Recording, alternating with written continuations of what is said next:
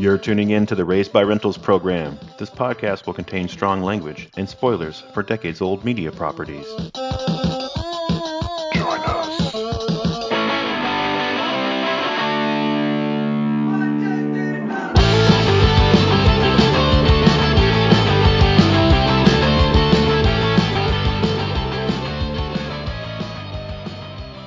Welcome, welcome. This is the podcast where we examine pop culture franchises of the VHS era and improv new stories right here on the episode to imagine how we might improve our favorite movies, TV shows, and games. I'm Josh, I'm Mike.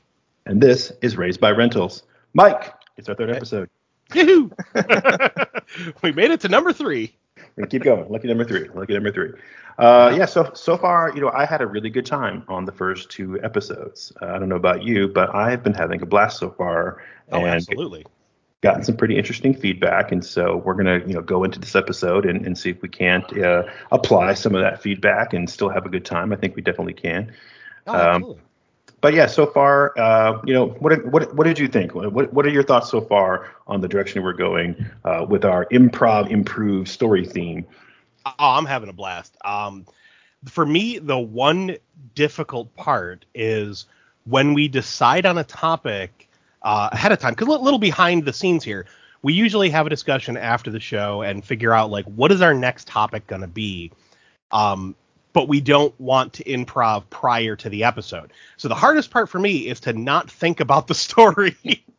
like because you know you, you get jazzed about it and you're like oh i want to like what if we did this and that? And it's like no no stop it. Think of something else. So uh, much like you because I, I know you sent me this the other day i've been using this time to come up with other stories that have nothing to do with the show. So like like we used to do writing comic scripts writing you know like own original horror stories stuff like that i've been thinking a lot more about original horror stories which so this show might actually get me writing again which that'll be pretty cool because I haven't written any real stories for a long time. So, but yeah, Yeah, I'm, I'm having a blast. Yeah, that would be great actually, and I'd love to read some more of your stories. You always were were very prolific uh, at one point. A lot of a lot of long, you know, involved, intricate stories, big casts in, in a lot of them. So, uh, yeah, I always uh, I always used to enjoy reading those when you'd send them a little a little uh, script bomb out of nowhere, you know, so Yeah. every once in a while in my in my email inbox. So yeah, that was fun. And same here. I haven't uh, been doing any story writing in a long time, so I'm really excited to have this uh, venue to flex those muscles, get a little creative. But yeah, I totally agree. It has been so difficult not to just brainstorm and daydream about this property that we're going to discuss today, uh, especially since I watched the movie uh, recently, as recently as earlier today, just uh, catching up on a couple of things I wanted to make sure that I remembered right. But of course, it's one of those franchises, those properties like most of the things we've discussed so far in Raised by Rentals, where I didn't really need to watch it again, you know?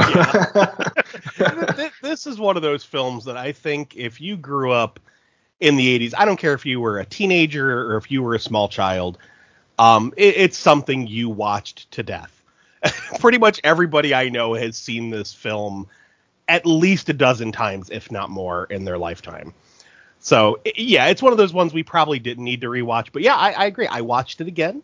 Um, I want to say it was Thursday, last Thursday. Yeah. So was that? The day before Christmas Eve, and then I watched it. Yeah, because it was after we recorded.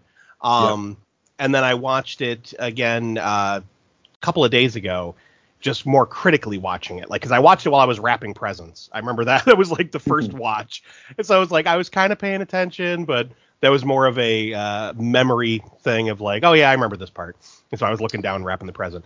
This last time I watched it, I watched it critically, and I picked up on a lot of stuff that never really stood out to me before. So I'm a little excited to talk about some of that. But we haven't even mentioned what the movie is. So Josh, what are we reimagining today? What are we reimagining today? Well, we are reimagining one of my absolute favorite movies when I was a kid. And we keep saying franchise and property, and I think that's our nomenclature. But really, there isn't enough material in the franchise of The Goonies. Yes. The Goonies is in a, a classic of 1980s uh, cinema. Uh, I guess technically all ages, but like anything in the 80s, yeah, it, you know, it, it kind of pushes the envelope a little bit, you know. yeah, it's questionable.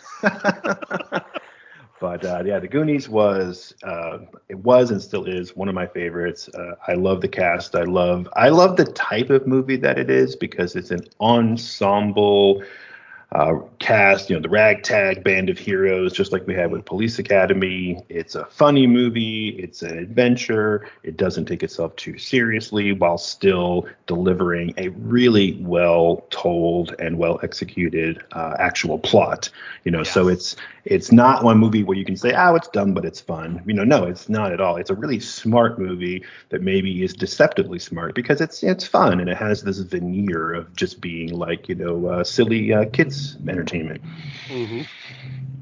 But uh, yeah, so just quick little facts for anyone who may not be familiar with the Goonies. I'd be really surprised if anyone listening to this show would not understand what the Goonies uh, is, but it, it, was an action, or it is an action adventure movie that came out in 1985, directed by Richard Donner, written by Chris Columbus and Steven Spielberg. So if that's not a murderer's row, uh, I don't know what is. You know, it's in yeah. terms of just uh, quality, quality filmmakers. And uh, the story uh, as we sort of alluded, follows a misfit group of tweens and teens in Astoria, Oregon, who discover a treasure map and set out on a quest to find the long lost rich stuff of legendary pirate One Eyed Willie. And uh, there was there was a sequel. I don't know if you remember the sequel. Yeah. I, I guess it was sort of a sequel uh, Mike. In uh, 1987, Nintendo released a video game. The first one we really talked about, uh, which was the Goonies 2. Yep. Except it wasn't really a sequel because there was a Goonies 1 game in you know Japan, in, right? Yeah, it was Japan in very very limited release outside of Japan, like a couple of markets or for uh, some uh, some technology that didn't really take off. So. I think to the average North American kid, certainly to me, going to the video store as a kid, that The Goonies 2, the video game, was the sequel to The Goonies, the movie. Yeah. Um, right. That's the way I thought about it. But uh, it was. It's not a very good game. no. No. In fact, I because I never had a Nintendo growing up. Uh, I had a Commodore 64. so, uh, but I then I uh, eventually got a Sega Genesis. But the all of my friends had Nintendo, and I remember countless sleepovers at my friend Jeff's house where we would go to frickin' uh, movie time and we would rent usually some kind of you know family friendly ish movie like Gremlins or The Goonies, and then we would rent a video game. So we'd we'd watch our movie with his parents and you know his little brother and sister, and then we'd stay up all night playing whatever video game we rented. And I remember we rented The Goonies 2 a few times, and that so I didn't have a ton of experience with it. I only played it a handful of times at sleepovers. I remember it being fun ish. but like a basic kind of platformer, but with a confusing layout. You know, kind of like I don't want to call it like a Metroidvania style layout, but I remember like some of the maps being very confusing. Yeah. Um, because they all looked like just brick or caves. You know. Yeah, yeah, I, I remember that too. I remember this was one of the games that I actually didn't remember that well because it was one of many games that we rented my brother and I, and then immediately realized, oh man, this is not going to be a good time. Like this is not going to be fun. and we were really, really quick to just take the movie, take the game or the movie back. Uh, and we lived pretty close to uh, a video store, a movie time, and later a blockbuster open within a walking distance of our house in Niagara Falls. So it wasn't that hard to just, you know what, forget it, take it back and depending on, you know, who was working there, what store it was, what deal they had going on, sometimes we could just exchange it for something else if you bring it back within a certain time period, or we would just, you know, chalk it up for loss and go get something else so that it was more important for us to use the time we had on the weekend to play yeah. a game than it was to like, you know, futz around with something that, that was just going to be frustrating. Uh, my brother was always really good at Nintendo games. We were a Nintendo house. We never had a Sega or anything like that, a Genesis or anything. Um, we you know we had the Nintendo and the Super Nintendo, which was the, the first thing I bought with my paper route money. That's what dates me. I had one of those.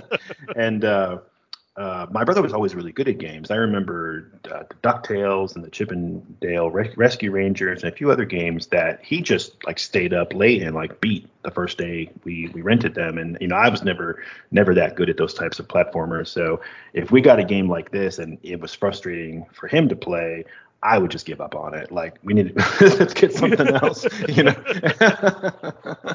so See, um, no, I was that kid that I would have like, you know, when I rented a game, I'd be like, all right, I've made my decision. I have to make the best of it. Let me figure this game out. And I played countless bad video games for that very reason. But I, I believe we mentioned this on our very first episode. If a uh, in the 80s, if a video game came out based on a movie, it was bound to suck. Um, it just it just it was like the rule of video games for the longest time. In fact, up until now we're going back to the early 2000s, Spider-Man 2 for PlayStation 2 broke that curse. That was like the oh, first yeah. great video game based on a film. there were fun games based on films, but they were either ridiculously hard or, you know, they were cool for a little while and then got really annoying, like Batman for the NES. Yeah. Mm-hmm. That when you first played it, it's like, oh, this is really fun, and then it got real shit real fast. yeah. So a lot of that kind of stuff, but um, but yeah, Goonies 2, I do remember playing vaguely uh, like I said, a lot of the details are muddled. I just remember running around kind of a platformer style with confusing maps. I do remember a part, and it's this is in every freaking platformer in existence, especially on the Nintendo. But I remember a part where there was a bridge, and you had to like jump from platform to platform, and some of the the bridge planks would fall, and it, uh-huh. it, it drove me nuts. Like I remember that was like one of those sticking points for me of like I hate this game. Yeah, I remember. I hate, used to hate games that would do that. That was a pretty common design in the early Nintendo days of the the yep. random flooring that would just collapse underneath you, and it was frustrating when the game was not designed to allow you to like jump off of it as it fell. So some games you could do that. Like it would start yeah. like Super Mario Brothers 2, for example. It was the platform would start to fall and you could just jump off of it, and so the peril was to be able to get through the board quickly because you didn't know where you could rest. But yep. then you have have these other games where as soon as you jump on that platform, that's it, you're dead. So you have to know what platforms are are weak. You have to memorize that. And then of course some of the games would just have it be totally random. It would be totally RNG, and so you would have no idea, and it would just be a mm-hmm. crapshoot every single time you got to that level. And yeah, I, I, I hated that about that's why I said there there's some games we just we just gave up on. If I owned a game, I would just play it and play it and play it no matter what, and I would just you know really try to like crack the code of it we had some games that were super difficult like golgo 13 and section z and i loved adventure island and mm-hmm. man it was so difficult to get to the end because you had to time everything just right but that game i would just go over and over and over and over and over again but if i had rented those man i would have given up immediately because i'm like i only have one weekend to play these before i gotta take them back and and avoid the late fees so i'm not about and that's why I never I never really played Castlevania that much until I was older because I remember as a kid getting Castlevania, loving it, and then getting stuck and just going, oh come on, like come on. yep. oh man, the the the Metroidvania style games. Like I know you're a huge Metroid fan. Uh, for for me, I was never really good at remembering those types of maps where you have to like backtrack. I'd be like, uh, wait, where was that? Where was that thing? I, I now I have the the weapon that opens that door. How do I find it again? like, I used to get mm-hmm. so lost in those games, but I do love them now. Like, I grew to love them as I got older. Yeah, but as a kid, I, I was terrible. yeah, I love those games. I always hated the ones like The Legend of Zelda where the map was unreliable, you know, because it would mm-hmm. change. change. Oh, Legend of Zelda drove me crazy. I was actually not a Zelda fan until probably a link to the past. And then i went back and played the older games and was able to i was able to enjoy them because i had already grown a fondness for the franchise based on the sequel. But like those yep. first two games i was like this is dumb. Yeah no but, same. For, yeah. for me it was uh, link's awakening that got me because I, I got it with my game boy. It, it came with the it was like a pack in and um, i was i remember i was going to cleveland to visit my aunt and uncle and i was staying for like a week. So i'm like i'm gonna bring my, my new game boy and all I had was uh, Metroid 2, which, as I mentioned, I was terrible at those games. Um, pardon me. I had Metroid 2, I had Super Mario Land, and I had uh, the Link's Awakening. Yep. So I'm laying there in my bed playing Link's Awakening, and I got hooked on the story. Like the, the story for that game is amazing, but that's what made me a Zelda fan. And I know we've we already said that we were going to try not to go down rabbit trails, but here we are talking about Zelda when we should be talking about Goonies. hey man, it's, it's, what we do. It's what we do. You this know? is true. And I appreciate the feedback we got on our on our switchbacks. Uh, but at the same time, this, this, is how we talk. So yeah, it's um, this is just part of our conversations. yeah, you know, and and from uh, you know, and, and yeah, I from my perspective, the show is this episode is about the Goonies, but the show is really about a love for the VHS era, and I like you know talking about all of this stuff, and you know I like the rapid trails and I like the tangents, so we'll try not to uh, to layer too many on top of each other and go you know go down too many of those Metroid mazes because you know I love those I love those Metroid maze games, and I always yeah. have since since that first one, and you know Super Metroid is the perfect game, but uh, yeah, let's. Game let's uh, let's talk about the Goonies. And what we're going to do today is we're going to do sort of a lost footage uh, category again, similar to our Christmas the 13th episode, because we are going to talk about what we would have done if we could take the Goonies to back to the drawing board and uh, just forget that was a sequel or you know it wasn't really officially one anyway and right. let's talk about what we would do if there was a goonies sequel i want more installments in the Goonies. It's barely a franchise. So yeah. what are we going to do? How do we get started, Mike? What do you think? Well, for me, uh, the only real way to do this is to do it now. Uh, so d- like forget about it being in the 80s, um, maybe maybe early 2000s, but I I'm the way I'm picturing a sequel is it is the Goonies as adults. Okay. Um, so you have the entire you know the entire crew. They're all adults now. They've all grown apart, gotten you know different jobs, et cetera, et cetera. They have families of their own. So now, what if uh, Mikey? All right, uh, he is he followed in the footsteps of his father. You know, he became like this curator. You know, he, he loves he still loves all the whole like uh, the pirate lore and and history and all that. So he we find out well we don't find out right away, but what I'm thinking of is he's going to be dying of cancer. Okay. So he's he's sick. Um, he has one thing, like one bit of information that he's been searching for more on. He found something about maybe a different pirate, maybe it was someone connected with One Eyed Willie, something like that. But there is another lost treasure. Okay. And he's obsessed with wanting to find it. So he knows he has limited time. He's like, you know what? I'm gonna go. But let's say he let's say he doesn't even have like let's say Mikey isn't married. He doesn't have kids, doesn't have family. Mm-hmm. But he has a niece and nephew.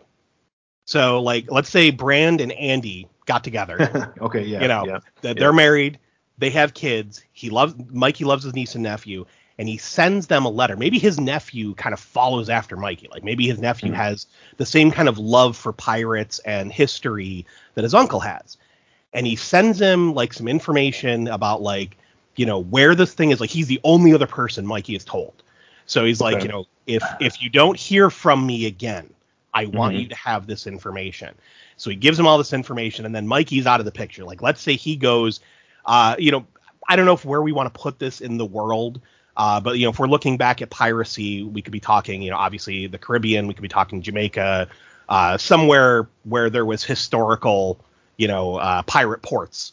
Um, so what was what was Port Royal in? Was that in Jamaica?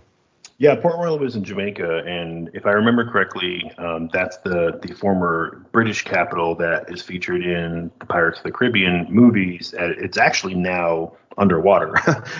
yeah, the the, uh, the, victim of an Atlantis uh, style earthquake. But that that could be interesting. Now, just to back it up for a second, and, and I don't want to derail you. Um, yeah, no, no, go for it.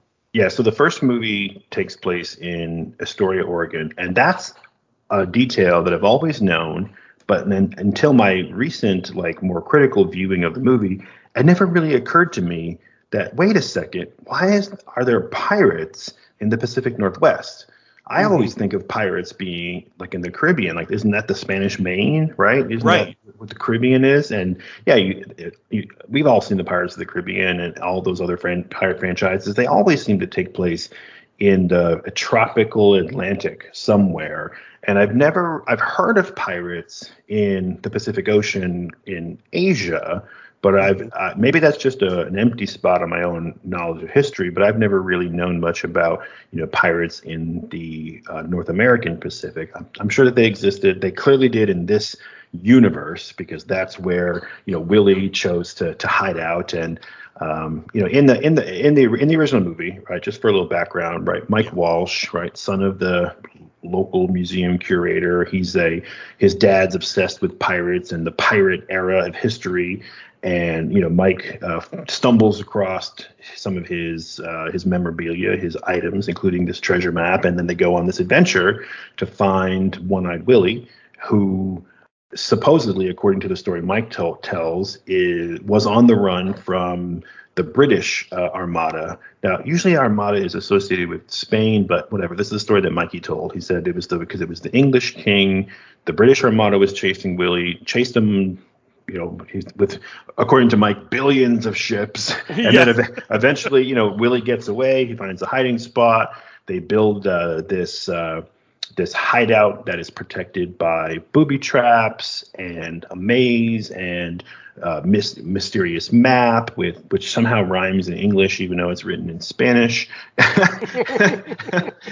All the little things you notice right on a critical yep. viewing and uh, yeah, so for all we know, you know, Willie ran across the world. You know, that would have been a long way to to be chased, but Right. whatever. The point is, we had pirates in the Pacific. So, but I do like the idea of perhaps moving it away from Oregon, um, just because it would give us the opportunity of believability and having a lot more pirate hideouts and stories and local legends. And so, yeah, having it in the Caribbean, I think does make a lot of sense. Well, I mean, and maybe not even there. Like we could we could pick a spot, but I'm I'm thinking again tropical. That, that's mm-hmm. that's kind of the setting I'm thinking of. Plus, I figured since they've all grown up, they've all moved probably away from Oregon uh, for you know job reasons or whatever. You know, they all have their own families to look after.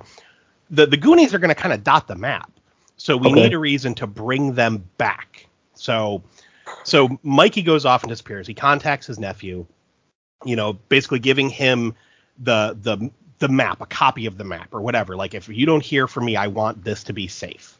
Okay. Um, now Brand being, you know, Mikey's older brother, maybe he knows Mikey's sick. Mm-hmm. You know, so his his son comes to him with this information, you know, like, you know, hey, you know, Uncle Mike sent me this map. And then Brand realizes, oh crap, he's he's going on a treasure hunt. Like yep. he's sick. What what is he doing? You know, like he's gonna miss his appointments for like chemo or something like that. Mm-hmm. So Brand is like, we got to go after him. So yeah. maybe he contacts like they're like maybe they're all still lifelong friends, you know. So he mm-hmm. he contacts you know Chunk and Data and Mouth and all. Maybe Mouth and Steph are married. You know, we could play around with that. That'd be funny, yeah. Because there was that little hint back and forth at the end of the the first movie. Mm-hmm. Um, that would actually be funny. What if if like their kids were like wallflowers? You know, right? And considering how boisterous and loud, you know but we could still we still need uh, each archetype. So like maybe their children, they're like I don't know, maybe they have a daughter who's obsessed with languages. You know, mm-hmm. Mikey mm-hmm. was the tra- or uh, Mouth was the translator in, in part one. So you could have her like that's her her geek thing is like she's into like language and like how culture shapes language and all that kind of stuff. So maybe she'll be the one that is able to like translate in our movie. Um, maybe data is like and again this is all i'm just kind of throwing this out there so change anything you want. Uh, so maybe data like is is a i don't want to say like a bill gates style or like a steve jobs style character but like somebody who made some kind of like really good app software or something like that. Mm-hmm. so he has some kind of like good tracking device. We could use him to like figure out a way to tap into mikey's phone and track him. You know something yeah. like that yeah, no, I think this is a good place to start. I think you you mentioned a couple of key elements that we need is you know we need an interesting setting. We, have already established that uh, so, so, that we have so that we have opportunities, and yeah. then uh, we need uh, a an inciting incident that's going to get our characters moving. In this case, you know, Mikey going off on his own and sort of leaving a trail of some kind. And we need we need to have our archetypes defined. We talked a lot about that in our Police Academy and Chill episode about mm-hmm. the stereotypical characters and how they formed the archetypes to uh, to fulfill the role that the story required of like the big tough guy or the you know the, the quiet person and the funny guy and you know whatever and they all have to have their own uh, story arcs as, as of some kind some kind of an arc even if it's uh, simple and with a an ensemble cast, it, it helps to keep it to keep it simple. So we're gonna kind of go back to the concept or the the uh, the idea of hanging the story on maybe not stereotype this time, but as you mentioned, the archetype. So we got to have our, you know, our crafty, uh, our crafty guy, and our, you know, our maybe not, you know, Chunk's like very stereotypical like '80s fat kid that was in like every movie, you know, Yeah. right, right down Actually, to like I, I have an I'm sorry to cut you off. I have a great Yeah. idea for Chunk, but, but but go ahead. Okay, yeah, yeah. I was gonna say even even in like was it the Monster Squad? He's literally just called Fat Kid. Like it was such Yeah. a such a bad a bad trope. Of, The of- name's Horace. exactly right. So, so yeah, you got to have a, someone who fulfills the chunk role. He's the maybe not like the clown in terms of personality, but you know maybe you know he's got some kind of like impulsive you know, tick, you know like uh, Chunk's love of food. Um, and then yeah, you got to have your you know obviously your your brand is the alpha male type, and your mouth is your wisecracking jokester. You know he's like the Jones of the group. And Mhm. uh, yeah, so we so I think this. Uh, I know you have an idea for for for a chunk, but before uh, I relinquish the floor, I just want to say I think it would be really interesting and if you know you're right mike he feels like he's at the end of his life the end of his rope and he wants to have one last goonie adventure and that's a huge aspect of the first movie is they go off Yeah. on this quest because mikey drags everybody with him kicking and screaming because he's going to go on a goonie adventure no matter what he is the ringleader multiple times during the movie most notably when they're in the bottom of the wishing well he gives Yeah. like the the coach's motivational speech to kind of keep everybody going he is the leader of that group i mean uh, Brand is the alpha male in terms of like he thinks he's in charge, but Mikey is really the alpha of the group. You know, he's the and a lot of it was that he just wanted to live this very big life, a larger than life, you know, childhood. And Yeah. uh, he felt like at the time it was his his uh, swan song to the the Goondocks or the Boondocks where they lived. But I think it'd be interesting to parallel that, and now it really, it literally is his swan song to himself and his life that he wants to have one last Goonie adventure. So yeah, he's gonna he's gonna go off, and I think in this movie that Mikey is the one-eyed Willie. He's gonna fulfill the role of his legendary, you know, inspirational figure. So he's gonna be the one that's gonna be off screen. He's the mysterious, you know, mastermind, so to speak, and the rest of our characters are going to be going after him. And so I think it'd be interesting if he he's not just going after one last pirate treasure because it's out there and he knows it's out there, but he's going to make it fun. You know, I mean, he's gonna he's gonna make an adventure for the rest of them. And so, you know, maybe at the beginning of this movie, while we're we're, we're doing some kind of a montage or some kind of a, of a I always think of the, the the opening scene of Home Alone where you you get a really quick little uh, or even or honestly even the opening scene of the Goonies during the uh, during the opening musical uh, car chase where you get a quick little snippet of every character. And so maybe we open uh, we open this movie with a quick little snippet of where all of the original Goonies are now and their sort of relationship to Mikey. Like maybe they all get an email from him, and they all get a phone call from him, and maybe it's just him him just saying hi, like just demonstrating that they're all still in touch and that here they are as adults, and here that now they have kids, and so there's the second generation, and then you know one of them, the nephew, will have to, we'll have to name him right, Brand's son. He gets the same kind of a hi, how's it going, you know, email or holiday card or whatever as everybody else, but his his has like a like a code in it, right? And he and and, and now and so Brand's kid is like the new Mikey. He's like, oh, there's like a secret code, and he just immediately gets excited. He's going to solve that puzzle in the same way that like young Mikey Walsh wanted to solve the puzzle of the treasure map, and so he like breaks the code, which again is character building and revealing to the audience how smart this guy is. And so you know he's he's the kindred spirit to older Mikey. And Mike and older Mikey knows that, so he's like, yeah, he, he's what he's gonna do. He's doing is he's trying to get everybody thinking about the Goonies, and then he's going to give nephew, you know, young Mikey, you know, Brand Jr. or whatever. He's going to give him uh, the the the key that's going to set him off to be the ringleader for the new adventure. I like it. I think I think that works. Um, as far as as far as names go, why don't we just since it's going to be Brand's kid, why don't we just call him Josh because Josh Brolin. Yeah. so works, you know, plus we already have a Mike in, in this movie, so why not have a Josh? Um, Oh, oh so fitting. but uh, for Chunk, I, I, I just I don't want to forget this.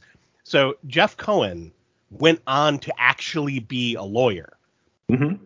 Chunk needs to be a lawyer Oh, because yeah. think of all the crazy stories he was telling and selling. like, okay. Yeah. picture him as a defense attorney. Yeah. Oh, that's great. Yeah. And, and, and there's even that scene where the Fratellis are threatening to put his hand in the blender, and he just goes Yes. through this whole litany of everything he's ever gone wrong. Like he just has it all cataloged. You know. yes, that's what, like the whole time I was watching the rewatching the Goonies, I'm like, it's hilarious to me that Jeff Cohen went in, went on to become a lawyer because this character screams of defense attorney.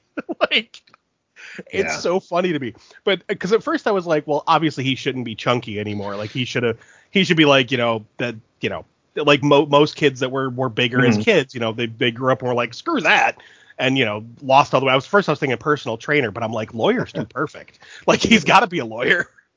Yeah, So- you know, and, Je- and Jeff Cohen's a good-looking guy. I mean, he's you know he's fit and he's you know Mhm. s- still handsome and young, young-looking. And yeah, you're right. I you know I I, I saw him on TV years ago. Like, wow, that's Chunk. That's crazy. You know, and Pl- uh, plus, I figured if they're going to be traveling, they need someone who is able to like bullshit legalese. yeah, You know, especially if they're going to be going to places that may not be the most legal places to go to. you know, yeah, like, exactly. And through the and someone through that the can kind of get around. I'm sorry. Go ahead. Yeah, yeah, no, you're right. I was talking over you. Yeah, I agree. I agree. Right through the Caribbean, you know, there's lots of small little governments, and heck, there's got to be modern day pirates. Let's have modern day pirates in there. You know, we've got Somali pirates in. Like, we got to have some kind of a threat. This is totally off the dome. So if it doesn't work out, that's fine. But I'm just thinking. I mentioned. You know the Fratellis a second ago. We never really explained, but in the first movie, you know, they were the big bad, right? The family. Mhm. And always remind me of the Beagle Brothers, you know, because it's God, I love the Beagle Brothers. right from from uh, from DuckTales. Uh, DuckTales, yeah. And um, so yeah, there's Ma Fratelli and there's you know Francis and what's his name Jake, right? The the, the sons, and they're kind of like the goons. And obviously they're they're criminals, and it was they owned the restaurant that was the beginning of the the tunnel to uh, One Eye Willie's uh, um funhouse and eventual Right. you know pirate pirate ship. And so you know they're they're following along, and they're the threat that's just constantly creeping up behind our heroes, the Goonies, as they're trying to get to this treasure. So I think we need to have something similar in this story. So we need some kind of a threat as all of our characters, and we'll kind of define how it's going to work, like the adult characters versus the younger characters. We, we, let's kind of you know figure out. Are, are they are they all together? Do we have two separate groups? You know, let, let's. I have some ideas, so we'll talk Yeah. it through.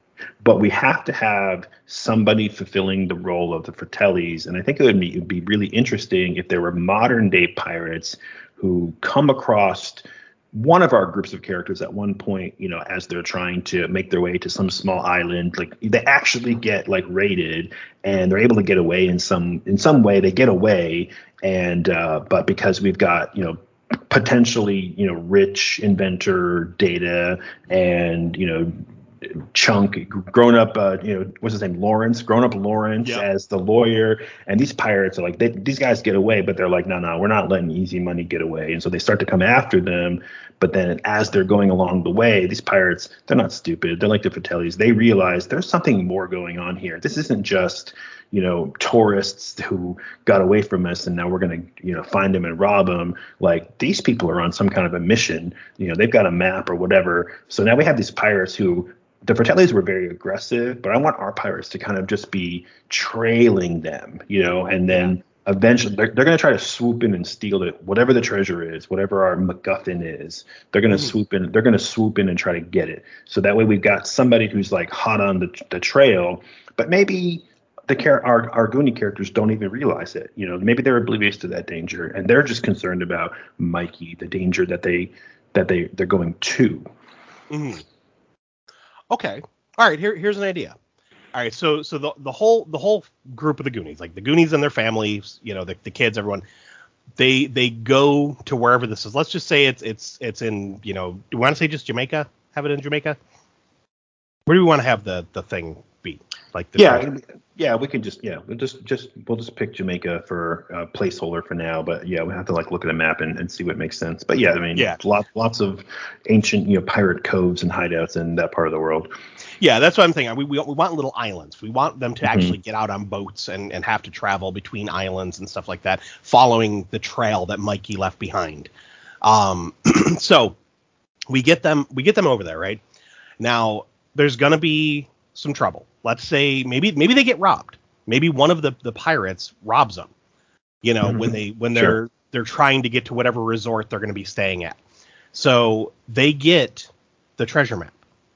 They get the map. They mm-hmm. get uh, like because maybe maybe uh, Josh printed it out, you know, because it was all okay. it was all digital. He printed it out. He's looking at it. They get their bags, you know, they steal their bags. So now the parents are pissed. The parents are trying to like, you know, they're dealing with the legal problems of like, you know, how do we get our how do we get, you know, who do we talk to? Our stuff was stolen, type of thing. Mm-hmm, mm-hmm. Meanwhile, the kids also, of course, you know, being the digital age, uh, Mikey's able or Josh is able to bring up Mikey's email on his phone and mm-hmm. and basically have he still has the map in like his pictures. Uh, so he has a digital copy. Now the pirates who got away with the stuff, like the guy who stole the shit, gets away with the you know their bags. Mm-hmm. Goes back to you know the group, and then you know they're going through all some wallets, some travelers checks, yada yada yada. You know what is this map? And they realize it's a map of the area. What mm-hmm. is this?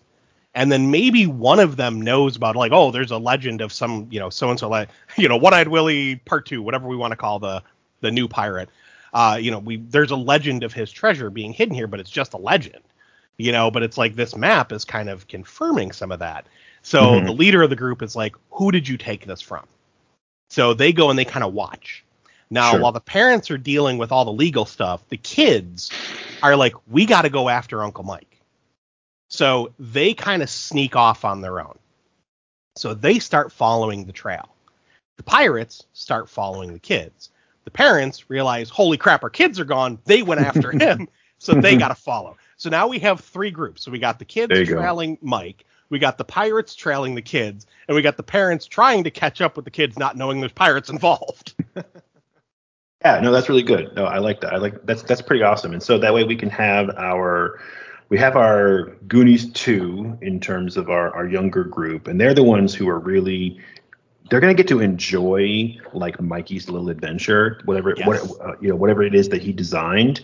Um, you know, and, and, I think that that I want to put a pin in that and come right back to that like designed adventure in a minute. Uh, but yeah, just commenting on what you said. Yeah, that, that's great. Then you have the pirates who are the Fratellis, and they're following the Goonies, just like in the first movie. But now we have instead of having Chunk and Sloth like sort mm-hmm. of se- secretly trailing even the Fratellis, now we just have the adults in general, and it's not as much of a off. Uh, you know, it's an on-camera uh, uh, triple chase, right? right? We don't need to have them kind of come out of nowhere and hey, you guys, the way that uh, you know Chunk and Sloth did. Uh, but although that was really cool to see them, yeah, we saw them on camera a little bit, but and then it was kind of like you kind of forget that they're that they're behind. You know, they're they're yeah. the ones who they come through and they're like, yep, Mikey's been through here, all right.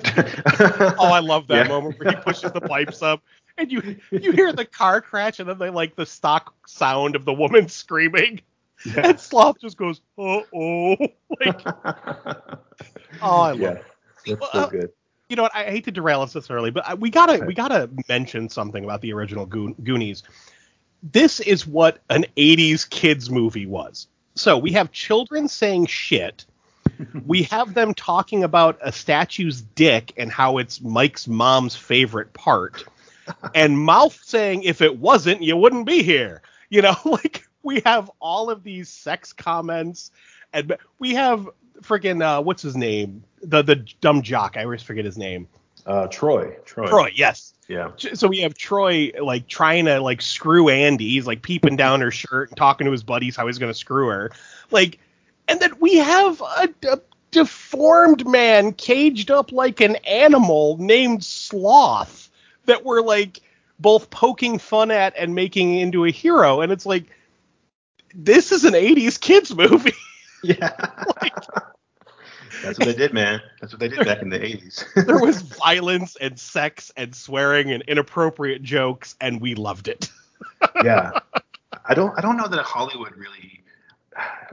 Either they didn't understand, you know, this what, what was sort of age appropriate, or like you look at television for kids now, and or even movies, and there's all kinds of like adult jokes hidden in the movie, so that right. as adults you're watching a Pixar flick and like ha ha ha, like there's a little joke in there about you know penis size or, or sex right. or whatever, right? They just they just throw them in there because they know that it's going to go right over the kids' heads, but the parents are going to pick it up and you you can get a little chuckle out of it, so you're not sitting there, you know. Uh, paying nine dollars uh, for a ticket to take a nap, you know. Right. and uh, oh, although there's definitely been some movies when I that that has been my plan going in the door. Like I am just going to pay for this nap right now. Uh, right. but I think yeah, but there was the subtlety didn't exist in the 80s at all. No. Like it, it was just very much like you said, very much on display. But that's also part of what made the movies so exciting and, and enticing and why we, I still remember them so so yep. much now. They were they became beloved because it was like, ooh, like this is kind of pushing the envelope, a little racy. You know, it's uh, it, and it felt a little bit more grown up than something we should be watching, even though you know this, those kids were you know s- similar in age, you know, to to you and I. They're the actors are a little bit older, but you know, close yeah. enough. I don't think I ever even really realized or even thought about how old Mikey and Mouth and the rest of those younger guys were until I was literally trying to write the description for my notes today. And I'm like, wait, they, were they teening? Were they teenagers? Were they tweens? Were they kids? Like, how, how am I going to say this? Because I don't even know how old these kids are supposed to be you know and in fact and again with the with the critical watching today i was kind of jumping forward to a couple of interesting scenes. And i uh, i meant the same scene i mentioned a minute ago where chunk is being threatened by the fratellis. They're going to put his hand in a blender because they want him to talk and you know tell them the secret of where the rest of the goonies went. And Chunk goes through this litany of all the terrible things he's ever done in his life, and he listed off like in the fourth grade, you know, I, I you know, I cheated on my math test or whatever. I mean, you know, in the third grade, like I, you know, I stole my uncle's toupee, whatever it was. He kind of goes through. He gets up to the sixth grade before the scene changes, and so I'm thinking, okay, well, he's got to at least be in the seventh grade or maybe eighth grade if the sixth grade was in the past, right? So I'm, that's right. why I'm, I'm, that's the only way I'm able to really place the age. And maybe there's another clue in the movie, and some listener who's going to yell at you know the, at their phone right now and be like, "You idiot! They said he's 12 in that one scene," and I can't remember what that scene is, but it doesn't matter. Um, I mean, in reality, they're they're all about about 10 years older than us.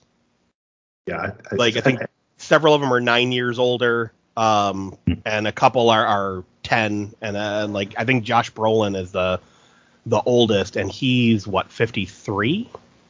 Yeah, yeah, something like he's that. 53. But, but still looking good as Cable, you know. yeah. uh, yeah thankfully, you know, unlike with our police academy uh, situation, you know, I, we have we have the actors that we could use, you know, that are still not only alive, but they're still kicking, they're still doing really good, they're still young. Um, so yeah, we could we should be able to bring back, you know, most if not all of the original cast, at least of the the uh, you know the, the, the kids and the teenagers, uh, Ste- Steph and Andy and Brandon and the, and the Goonies. So yeah, so we have our our we got, we got to go back and talk about the design because we know mm-hmm. that our our overall setup of the story is this is a chase. So we have obviously Mikey ran off and he's off camera. So Mikey himself is kind of the MacGuffin. He's the one-eyed Willie, and then obviously you have your younger group of the Goonies two T O O. You know they're they're and, and, they're going to fit the archetypes. There's going to be the, the the the one that's just like Data, you know, the uh, the one who's just like Mouth, you know, yeah, like you mentioned, maybe it's one of Mouth's kids that uh, speaks a bunch of languages, which is perfect because in the Caribbean they speak French, they speak you know Spanish, yep. and so and and maybe we're like island hopping a little bit. You know, I'm thinking of you mentioned oh, Jamaica. Absolutely. Absolutely. And they could, they could just island hop, and I, so I just pulled up a map just so I have something to look at, and they could island hop like right south of of uh, Haiti and the Dominican Republic, and there's Puerto Rico, the British Virgin Islands, you know, the Lower Antilles, you know, all the way down to maybe Trinidad and Tobago. Um, so yeah, it, it'd be really cool to kind of like you know maybe not all the way that far because I'm not sure logistically how much distance they could travel in the span of the movie they were trying to tell. You know, right. Um, because then maybe maybe you know looking at a map it doesn't look like it's that like it's that far but it could take you know days and weeks for all i know but there's got to be lots of like tiny little maps like dotted all in there you know yeah. or uh, i should say islands not tiny maps tiny islands so yeah so mikey has uh, um, this plan, right? And here I'm, I'm trying to focus because we're talking about Mikey's plan. I started talking about the Goonies too and the archetypes. So like, let's just hit one at a time. We know that our, our overall uh, format is the is the three part chase. But yes. Mikey's got Mikey's got to have a plan or uh, something. First of all, we know he's going off to find somebody.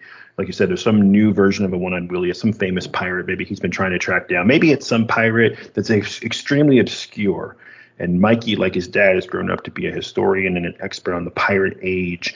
And maybe this is his like pet project that he has been, you know, writing the life story or writing the only papers and books that exist about let's call him um, Jolly Robert, right? For, for I, I, got I got an idea real quick. Go ahead. They mention in the first movie um, where they talk about well, if One-Eyed Willie killed all of his men, how did the map and the key get out? And oh. and Mike Mikey says to his dad or says to the group, he's like, I asked my dad that too, and he says that one of them must have escaped in order to bring the map out. So what if that pirate not only escaped with the map and the key, but what if he what if he escape, escaped with like some massive jewel? You know, let, us call it like I don't know, like you know Willie's eye. you know, just okay, he escaped sure. with like some like massive ruby or sapphire or something, and you know he smuggled that out, and then he escaped back to like wherever they they started off at, like wherever Willie's gang started off. Like let's say you know they let's let's say they had a place in in like the Dominican Republic or something like uh what what what is it uh, tor, uh the Tortuga or is that or or yeah Tor, Tor, Tortuga was the place the pirate hideout from the Pirates of the Caribbean movies. Yeah, yeah. okay. That's what so maybe it was somewhere in that general vicinity, right? Um mm. maybe he got a gang of his own. Maybe mm-hmm. they started, you know, going around and raiding and they amassed a little treasure. And Mikey finds out by by, you know, obsessively reading as much as he can get about One Eyed Willie because like you know that was his that that's like that was his like high point in life was finding mm-hmm. Willie's treasure. And then he kind of goes off on this little trail about like, well, who was the guy that brought the map? Like, how did I get a hold of the map? Mm-hmm. Finds mm-hmm. out information about this, and then that leads him down another path. Path like, holy crap, he was a famous pirate in his own right, and like then finds out about this guy, and that he also had treasure, but he had something he took from Willie. So now okay. that that's what Mike obsesses about, like wanting to know like what is it that he took from Willie?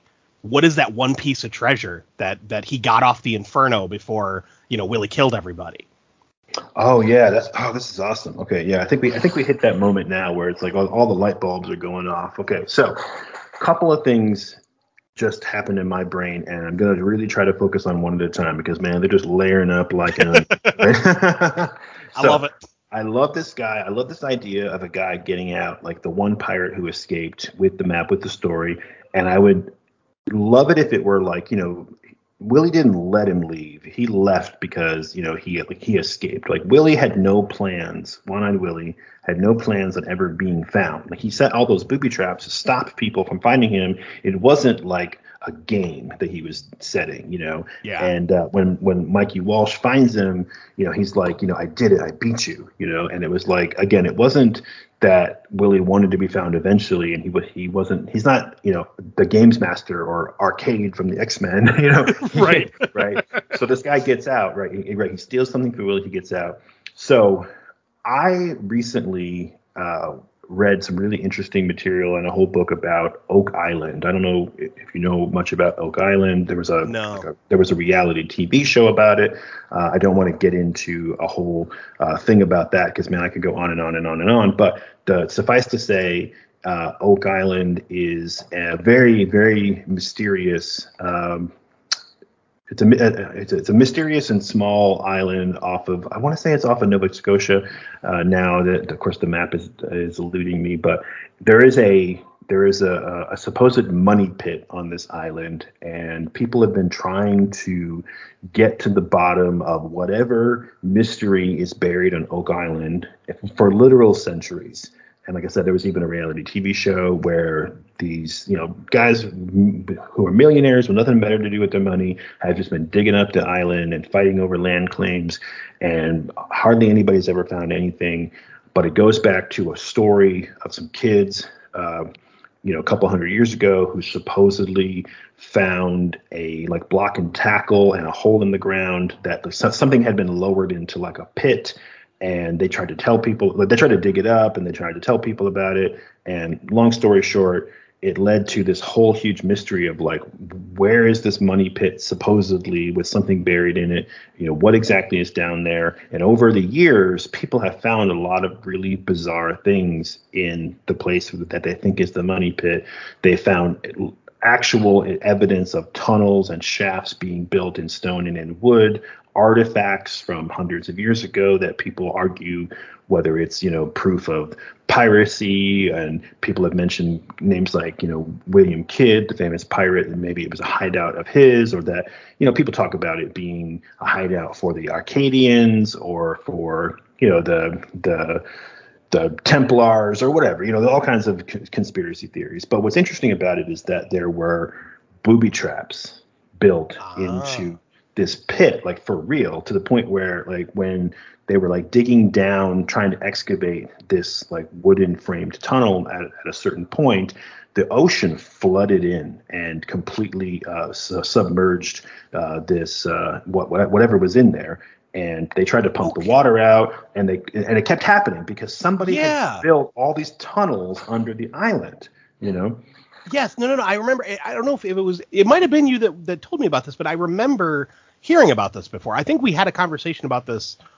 Uh, it might have been a while ago, but because mm-hmm. is very, very familiar to me, like the the whole tunnels flooding into the, the mm-hmm. excavation. So yeah, no, that that's really freaking cool and, and yeah, and even you know famous people like uh, um, President FDR and George Bush Senior have gone there and like participated in digs, you know, just to kind of see what they would find. You know, lots and lots of people have gotten involved over the years. So I don't want to. I'm not an expert on that, so I don't want to go too far down that path. But the reason I mention it is that in real life, there is evidence of some kind of a maritime traveler like creating like a hidden cavern and then setting booby traps in it uh, and to guard something, you know, whatever it is. And so the same thing happened in the in Oregon with Willie. So maybe Mikey, I mentioned all this just to mention that Mikey, as he grows up, he discovers the story of this rogue pirate who escaped from Willie. No one knew who he was. No one knew how he got out. No one knew that there was anything missing. But Mikey, being so interested in One Eyed Willie, he gets interested in Oak Island because he's thinking like, oh, booby traps. Like, I wonder if there's like a, a relation there, or if not a relation, he's at least like, well, I've got firsthand knowledge, you know. And right. uh, and then you know, he goes from Oak Island to other. He's heard of other stories of you know people building booby traps, you know, in in pirate caves or whatever, and that leads him eventually down a path of discovery where he he ends up you know somewhere in the Caribbean in the Antilles or somewhere, and he he he is the one who discovers hey, there is way more to this like booby trap cavern that they, it's even like a little local tourist, you know, uh, trap, you know, somewhere on some little island uh, in the British Virgin Islands or something. And he is the one who realizes there's way more to this than anyone knows. You know, he discovers this pirate. He discovers, or he thinks he knows that there's this treasure there, and he's connecting the stories together of like this local legend who supposedly had this like giant like you know sapphire or whatever, and he's like, mm-hmm. wait a sec, wait a second, like you know there was this one thing missing from the pirate ship and then there's there, there's almost like this trail of like booby traps like you know down the coast and that's what draws him there. So he's been just like our characters are chasing him he's been chasing this story. And so of course this is all backstory but i'm just uh, laying the groundwork of like why is mikey so obsessed with it? You know what's his deal? Right. Um, right? So uh, that's kind of what I'm thinking. So again, we got to name this pirate something. Jolly Robert's a, a dumb name, but you know, I'm just, just trying to think of something. You know, well, I cool. mean, come on, One Eyed Willie was basically, hey, it's, it's the Dick Pirate, you know. exactly right. I mean, I guess he was kind of a dick. He killed all his men, so you know. Yes, he was. I don't know. I don't want to call her I don't want to call our guy like Purple Helmet or anything though either. So we got to come up with like something better. oh God, he's the dreaded Purple Helmet. That's terrible. You dare go over my helmet? Oh man, now we're quoting Spaceballs. oh, uh, which one day I'm sure we'll talk about. Oh, we get we got to get it on here. We got to get it on. Yeah, for sure. Um, yeah, so you know, we'll just call him like I don't know the the trapster or, or something. You know, right? He's like the he's he's this guy who he's a pirate, but he's like a, an engineer. Let's call him the engineer, right? So he's okay, a pirate, yeah. but he, he's also an engineer, and that's what Mikey's been chasing this whole time. And so Mikey, it's like he knows he's gonna he's dying, and he's almost like racing his own mortality. So mm-hmm. he's like, I gotta go and like, ha- I can't get in there because it's like off limits to like really excavate the cave. And now that I know that I'm dying, fuck it, one last Goonie adventure, right? It's I'm just right. gonna go do it. I'm gonna you know sneak in at night. I'm gonna leave clues as to where I am, so like people know that I got there. They won't they won't wonder where I went. But like, hey, it's a Goonie adventure, so I'm gonna leave you know a coded message for my smart ass uh, or you know smart as hell nephew Josh, and he's gonna figure it out. He's gonna come find me, and I'm gonna be in here, and I'm gonna die you know, or whatever. I'm gonna, you know, be finally able to rest that I solved, you know, the mystery of the the rogue uh, one-eyed Willie uh, uh, crew pirate, and I'll finally be able to rest. But you know, now these guys are going to be able to have the same adventure that changed my life when I was that age, right? Perfect. So, I love yeah. it. And, and okay. I, I like the idea of him leaving clues, like because here's the thing, like if if he has figured out uh, like the engineer's lair, Mm-hmm. You know, if, if he, because yeah, okay, so so he's been studying this this whole time. Now, keep in mind, nobody knew what happened to that rogue pirate. Like Mikey says so in the first movie.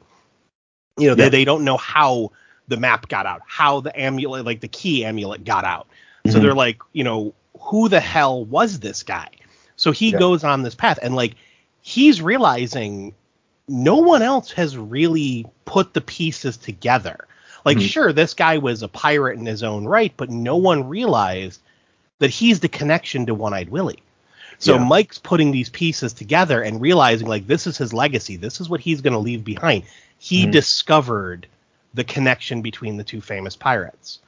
So he knows that he might not make out of, make it out of this alive. Like I said, like uh, we start at the beginning with like him having cancer. Maybe the adults all know how serious it is. Like it's something inoperable. Mm-hmm. Um, you know, and he has so much time to live, like, you know, it'll be longer with chemo and treatment, et cetera, et cetera. But it's pretty much a death sentence. Yeah. Like it's it's one of those unfortunate things where it's like, yeah, hey, we can make you as comfortable as possible. Um, and we can extend your life with chemo, but you have to the decision to make like, do you want to do that or not? Um, so it's more of a quality of life thing. And Mikey's like, mm-hmm. you know what? You know, he tells his family like, yeah, I'm gonna go through chemo. I'm gonna, you know, we're we're all gonna hope for the best. But in reality, he's like, fuck it like you said, this is my swan mm-hmm. song. I'm going mm-hmm. to find I'm gonna find him. I'm gonna go find yeah. the engineer, and I'm gonna leave clues behind. You know that hopefully someone will find me, but you know, like you said, my, my nephew will know, and he he clues his nephew in by sending him that first email. Mm-hmm. Um, but he leaves these these uh, clues himself as he goes through the engineer's lair mm-hmm. hoping that one day someone will know it was him because he doesn't think he's coming back.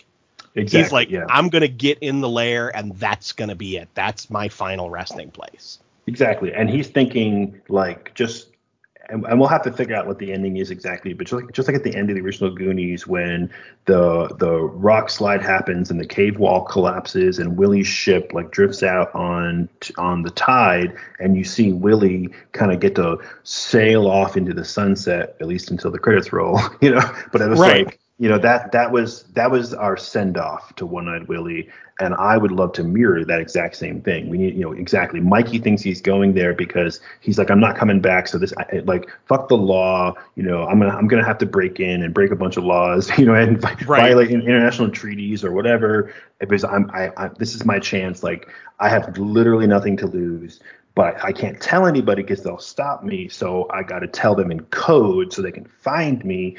And hey, what the hell? Like we'll make it an adventure. You know what I mean? And and yeah. because because that's just the kind of guy he is. Because he love he loves these Goonie adventures. And again, this type of thing changed in his life and set the course of his life. So why not pass that on to the next person in the way that One Eyed Willie kind of passed it on to him, you know, but with that legacy.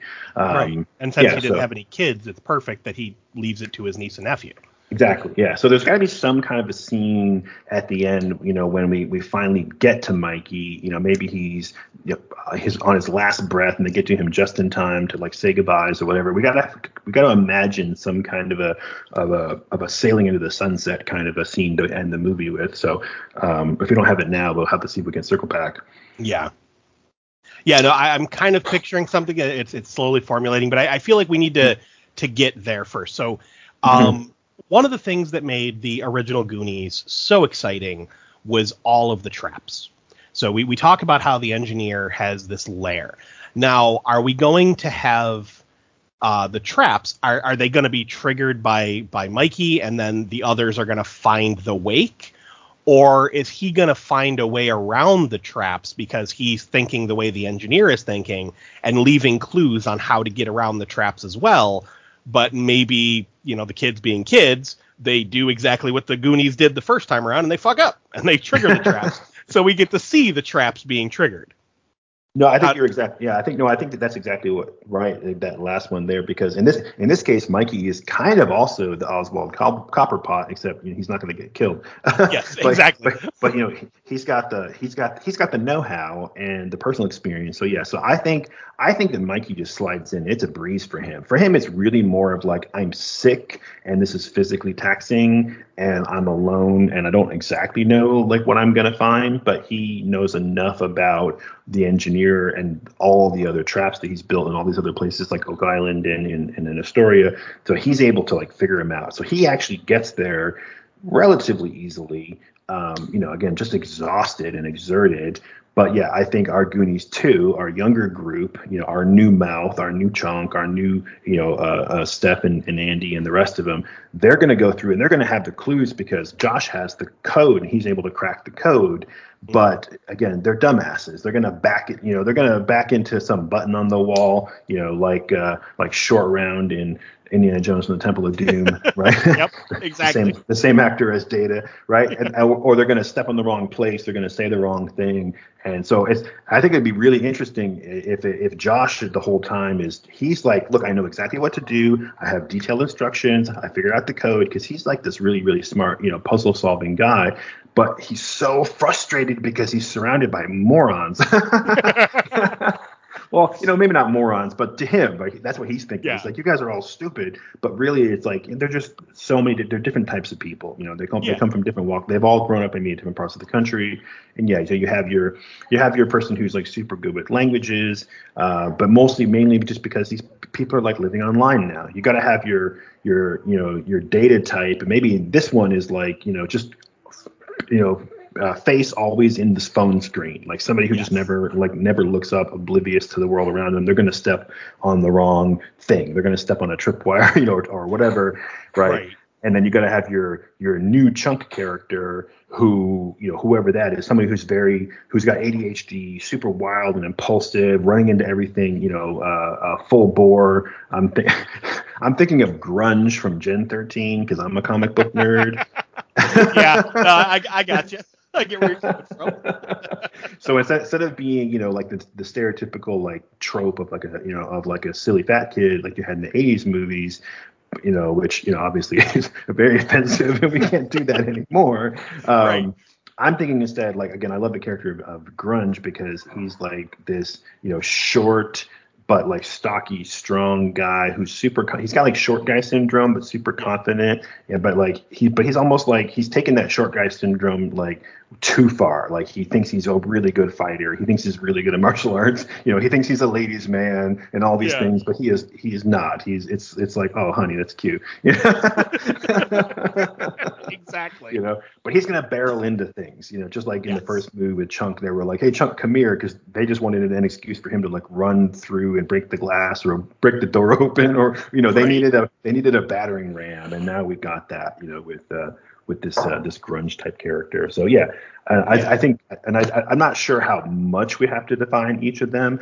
Um, you know, and you know, obviously, feel free to jump in and, and take over with some of the other ones. But yeah, I think it, we have Mikey kind of breeze through, and then the younger group they're going to do the same thing that the goonies did in the first movie they're going to have to go through all the traps while while young josh is like you know having an aneurysm burst in his forehead because it seems so obvious to him, you know. Right.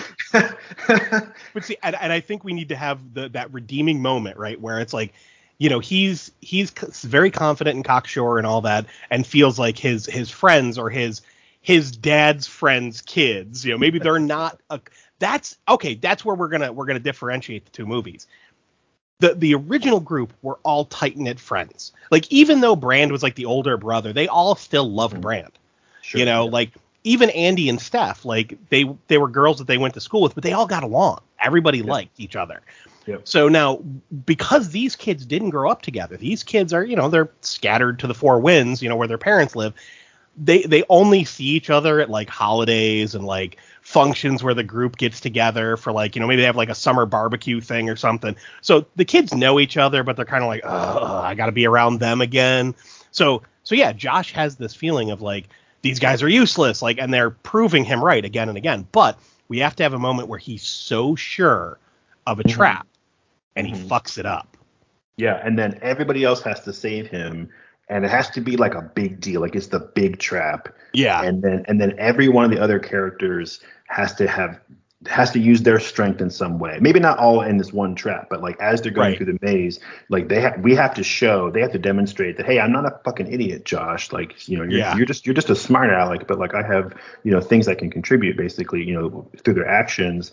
And right. so yeah, we're we're gonna have the person with languages you know, solve some kind of a puzzle, just like Andy did in the first movie when she was like playing piano. You know what I mean? Yep. Maybe it's maybe it's not perfect, but it's like there's some kind of a of a mystery written in some you know unusual language. Maybe not just maybe not just Spanish, but some you know or some combination of like Caribbean languages. Right. Right. So everyone's gonna kind of have you know, and then our grunge character and our data character, yeah, they've got to they've got whoever Mikey was making the or whoever Josh was making fun of the most has to be the one who's going to save save him, right? That's yes.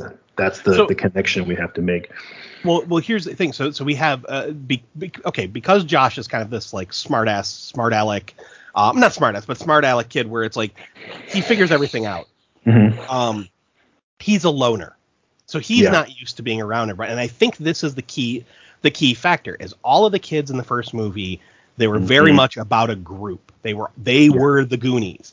This group, each individual one, is a loner for a different reason. You got uh, Josh, who's a loner because he feels like he's too smart for the crowd. You have Mouth's daughter. Uh, we got to figure out a name for her, but she she's the wallflower. She's like the the shrinking violet. She's like mm-hmm. very nervous. Like she's smart as hell, but nobody knows because she keeps her mouth shut all the time. She's afraid to talk to people. Just you know, even though Sorry, Violet. Okay, Violet. Violet. So she's obsessed with language, but she's afraid to speak up. There you go. So now we have uh, like Data's son or whatever, who is totally obsessed with like video games and electronics and all, and he's a freaking computer genius. Mm-hmm. But again, to him, his friends are electronics. That's what he likes. He likes being around stuff that he can manipulate in his little world. You know, he's yep. not used to sharing with other people. He's used to being able to program a world around him. Yeah, and all, all of his friends are like gamer friends that he only knows their yeah. like, av- uh, their avatar, and they're all assholes because everyone who plays those you know yes. multiplayer like war games, they're all just trying to kill each other and you know, and they're all trying to you know pwn each other. And so right. maybe that's his attitude too. That every time he opens his mouth, it's some smart ass bullshit comment because he doesn't know how to how to talk to people in yeah. real life. You know and then and then we're gonna have the the grunge kid like so mm-hmm. this will be Chunk's son, and again in his own mind he's larger than life, but he's that really annoying kid, and we all knew somebody like this that mm-hmm. is just like all about how great they are and wanting to tell you all the cool stuff they're doing, and it's like ah all right dude whatever. So like he thinks he's got all these friends when in actuality he's he's a loner. Yeah, because nobody really wants to be around him. Well, so good. the difference between the the Goonies 2 to TOO mm-hmm. um, is that none of them are a team. They have yeah. to learn to become the team on this adventure. Oh man, this is so good. This is so good. Okay, so real quick, uh, two two points I want to make. One, yeah. So our group is solidified, right? So we have just to recap, we have Josh, right? Right? Who is basically he's he's our connection to Brand and Mikey, right? So he's the Brand and Mikey combined, right? Yep. And then we have uh, we'll just call him Grunge, right? Who, yeah, uh, I think it works. A, yeah, why not? Who's like the new Chunk, right? Okay, again, it's also like a silly nickname, you know what I mean? Yeah. And like just like in the Gen 13 comic, Grunge's real name is Percival, you know, like uh, Chunk's real name is Lawrence, you know, something. Yeah. and like Fat Kid, it was Horace, right, from Monster Squad. Right. Um, so yeah, so we've got Josh and we've got Grunge. We have Violet, who is like Mouth and Steph's kid, let's say. So that now we have the mutton. We have those two characters combined, mm-hmm. and then we have um, we got to name our our Data. Data's son needs a name. You know, maybe I get a nickname like he was Data. I don't know what the what do you, I don't know what you call some uh, snarky gamer kid. I'm not a gamer, so I don't know the I don't know the lingo. yeah, I mean, well, that's the thing, and I don't really know the lingo either personally, because like all of the the stuff I learned were from like MMO RPGs, and like that's not really you know shooter lingo. Um, so I, I don't know. We'll we'll we'll we'll figure. We'll call him Pwn. I don't know. yeah, there you go. I was gonna say like call him Elite or something like that. You know what I mean? Like, yeah, there we uh, go. Elite. So he's, he's Elite. That well, yeah. that'll work. And we're totally anyone who's younger than us listening to this podcast, we're totally doing the thing they did in Ghostbusters 3 where we're like, our podcast's still cool. Name the kid podcast. You know, like exactly. Oh, we We're totally so doing old. that. we sound we sound so old. I know every anyone under like probably the age of thirty listening to this is just like you know uh, there's a, a face palm, face palming all around right now. Yeah, yeah. But okay, you know so what? We, we, are old, so fuck it. Yeah, yeah, fuck it, whatever. I, I, I, went completely gray years ago, so I'm just gonna own it. Yeah. Okay, so we got jo- we got Josh, we got Violet, we got uh, Grunge, and we got Leet. So just just four characters. I think that's good because we have a lot of characters, right? Because we right, also have we still have the parents. Yeah, exactly, and we have you know and Mikey and the pirates. So like let's just keep the Goonies two to be a small group because we kind of combine Josh and Andy and Mouth and stuff. Um, okay, so that's good. And then um, uh, yeah. So, and I think you know it's interesting too. You mentioned the thing about them; they're all loners, but they all have to be a team. And I think that's another good. Um, it's another good motivation for why why does Mikey leave a a breadcrumb trail and a code for his like tween or teen uh, friends' kids to come and find him at a dangerous, like international location that he knows is illegal to go to. And maybe again, it's the Goonie adventure because you know, maybe he sees he sees his friends that to him are his family, right? You know, it's mm-hmm. you know, Josh is his family, or sorry, Brand is his family, and so is Josh. But yeah, you know, but Chunk and Data, the rest of them, to him they're his family, and he just sees their kids. They're so you know, um, they have no relationship. They're so detached, and it reminds me of another comic book connection, which is to the Runaways by Brian yeah. K. Vaughan and Adrian Alphona, which was a TV show which I haven't seen, but there's a show for those of you who like that thing. But it's a great concept because you know, in you know, spoiler alert because it's in the first episode or the first issue. So sorry if it's a spoiler alert. You know, warning, warning. Here you go. So yeah. in the Runaway, the Runaways, yeah, you have a similar uh, concept of a group of it's like five or six teenagers who are brought together for like a holiday get together and they don't really know each other except that they get together like once or twice every year. They kind of, you know, their friend, their parents are friends, and they kind of put up with each other. And every year they're kind of stuck in like the game room of the main character's like mansion, and to go, you know, entertain themselves. And of course, you know, they they they see things they shouldn't see, and they go places they shouldn't go, and they discover that their parents are secretly supervillains who have this cabal, this like secret uh, conspiracy. And now they're teenage kids who are terrified they go on the run, thus the title, of The Runaways, and they have to learn to be friends and a family, and in some cases lovers, and they really come together. And so I think that's that's a very very similar thing that we're going to do here. And I think Mikey sees that his family is not the next generation has not carried on the connection. And he's like you know he wants to manipulate that a little bit you know he wants mm-hmm. to right he wants to say no no like you know i want my family to live on beyond me. He's facing his own mortality and thinking like man you know brand is going to die and mouth is going to die and we're all getting old and like we have to carry on the legacy of the goonies in some way. And he's like you know again you know, his whole attitude is like you know fuck it we're going on an adventure and they're coming with me. Yeah no, I, I, I totally agree. Now, I mean, m- maybe even like maybe that's what he's hoping will happen. But even though like you know, because it, it, it is a dangerous mission to be sending your your nephew on. Um, but like, sure. m- maybe he's also saying like, I'm gonna be disappearing. Like, mm-hmm. I want someone to know where I am. I want someone to find what I've found. And the, the person he entrusts is, you know, to like maybe he feels like he's leaving behind his legacy to his nephew. He never had kids of his own. So he's like, I'm going to leave, you know, this behind to my to my nephew, the closest thing I have to a son. And maybe one day he'll find me.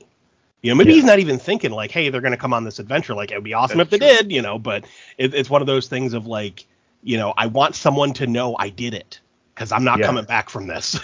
yeah. So well, that, that we can maybe combine the two ideas. I think you're right because we're also we're putting a lot of motivation on a character like Mikey, who's not really going to be in the movie that much, right? Yeah. Um. So I think it's good. Yeah. If Mikey's whole thing is I'm going on my adventure. I want someone to know where I am, so I'm not, I'm not just a missing you know person forever. I'm not a you know a footnote and then maybe it's Josh who's so smart. Maybe he's the one who's like, maybe he sees like his uncle Mikey is like his role model, right? And he sees yeah. his uncle Mikey is so smart and he's been able to solve all these mysteries and go on these adventures. And he has this really, really close knit group of amazing friends.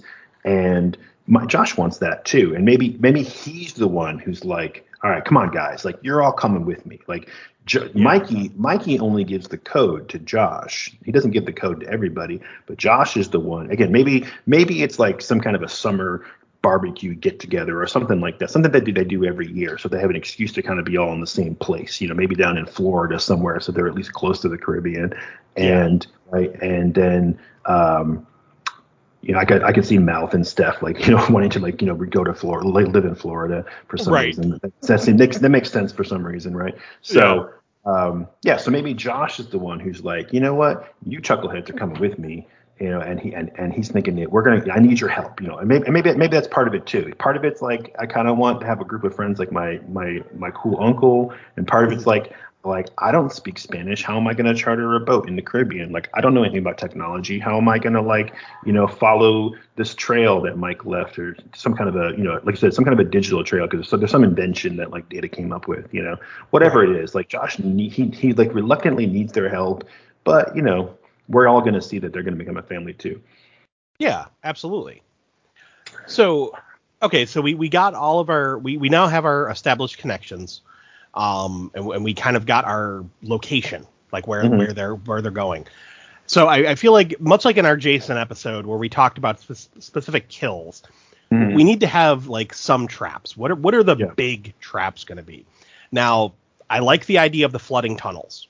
Mm-hmm. So I think that that should be like a major thing because that's going to push them further into the into the scenario, like further into the caves. So why don't we do this? You had mentioned it's a tourist location, like some kind of mm-hmm. tourist trap, right? So the, the, we we already talked about how the the, the family's going to get robbed, the pirates are going to get the map that way. The mm-hmm. family's going to be dealing with all the legal trouble. You know, uh, Josh and the gang are like, you know, fuck it, we're going after Uncle Mike. You know, and they sneak off on their own to go and follow the map. They end mm-hmm. up at this tourist trap, right? So they they buy their tickets. You know, they Violet, you know, if speaks whatever language they speak, so they they get their tickets. They get in, and while they're on the tour, they sneak off. So much like in the in the restaurant where they find the fireplace and they sneak underground, you know, Josh figures out the path that that that his uncle followed. Like, okay, he he went on this tour, and at this point, we got to kind of sneak away from the tour group and go down, you know, this this cave, this cavern path you know, and like so they're already walking through the tunnels, like they're walking through the parts that have been flooded, you know, or like mm-hmm. above the parts that have been flooded. So they find this this tunnel and they go off, and this is where they, the adventure begins. So maybe hell, maybe even one of the other people in the freaking tour group is one of the Somali pirates or one of the the new pirates. Mm-hmm. You know, maybe he's following like what are they doing, and he's looking at the map, you know, and so they kind of follow behind him. So now the kids are going through the the tunnels and all that. So we're, we're gonna have traps like uh, maybe the first one will be, you know, they they they move something wrong, they hit a lever, they hit a switch, a wall comes crashing down, and some of the water that's flooded into the main chamber floods into this tunnel and pushes them further. You know, so mm-hmm. they have to get through. So now it, that's what slows the pirate down. Like he yeah. can't follow them at this point because the tunnel flooded. So he has to wait for like the water to kind of drain back out again to be like, you know, where the hell did they go? So that'll be like trap number one. So the tunnel. Okay. Flooded. Okay. Uh, don't let me derail you if you have more, but I have a couple of ideas about this flooding trap. Absolutely, go for it.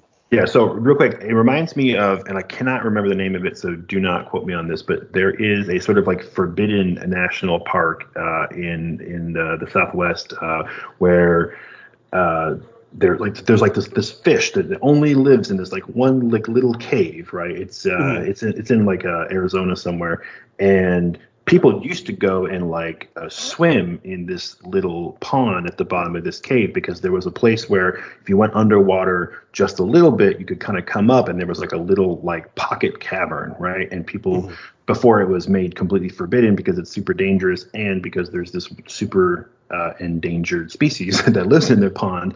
Um, but i'm just thinking of uh, yeah what if there's this place where yeah uh, the uh, josh and the group they go off the path right? And and real quick, we mentioned something like some kind of technology, something that Data invented, and I don't know what it is, and I'm not an inventor, and I don't know anything about this, but I'm picturing some kind of a like a, a QR code reader that can read like invisible messages. You know what I mean? Like like okay. they literally they literally have this app where they can hold it up to like a rock formation and and Mikey has somehow left a clue behind in like his fingerprints or his body heat or something and that that this app can like pick up right? So that that, way they they literally have like this little Star Trek transponder thing that they right. can kind of that, that's their their phone that they can kind of follow around. Just something like that right? So there's clues that are basically invisible.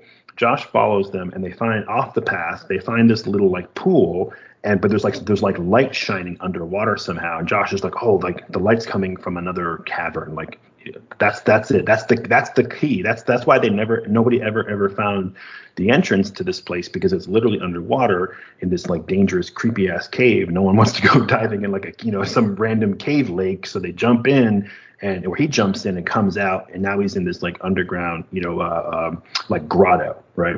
Nice. And, okay. Right. So then everyone else follows him kind of out of desperation because maybe like yeah, here comes this pirates because on the way there, while they try to like charter a boat because they're like rich kids, they get robbed by pirates who like steal the chartered boat, steal all their crap. Somehow they manage to sneak one one of their phone, like Leet, somehow has like an extra phone, like he had two phones. Right. That right? makes perfect sense to me right. considering how Caleb is with his phones. exactly.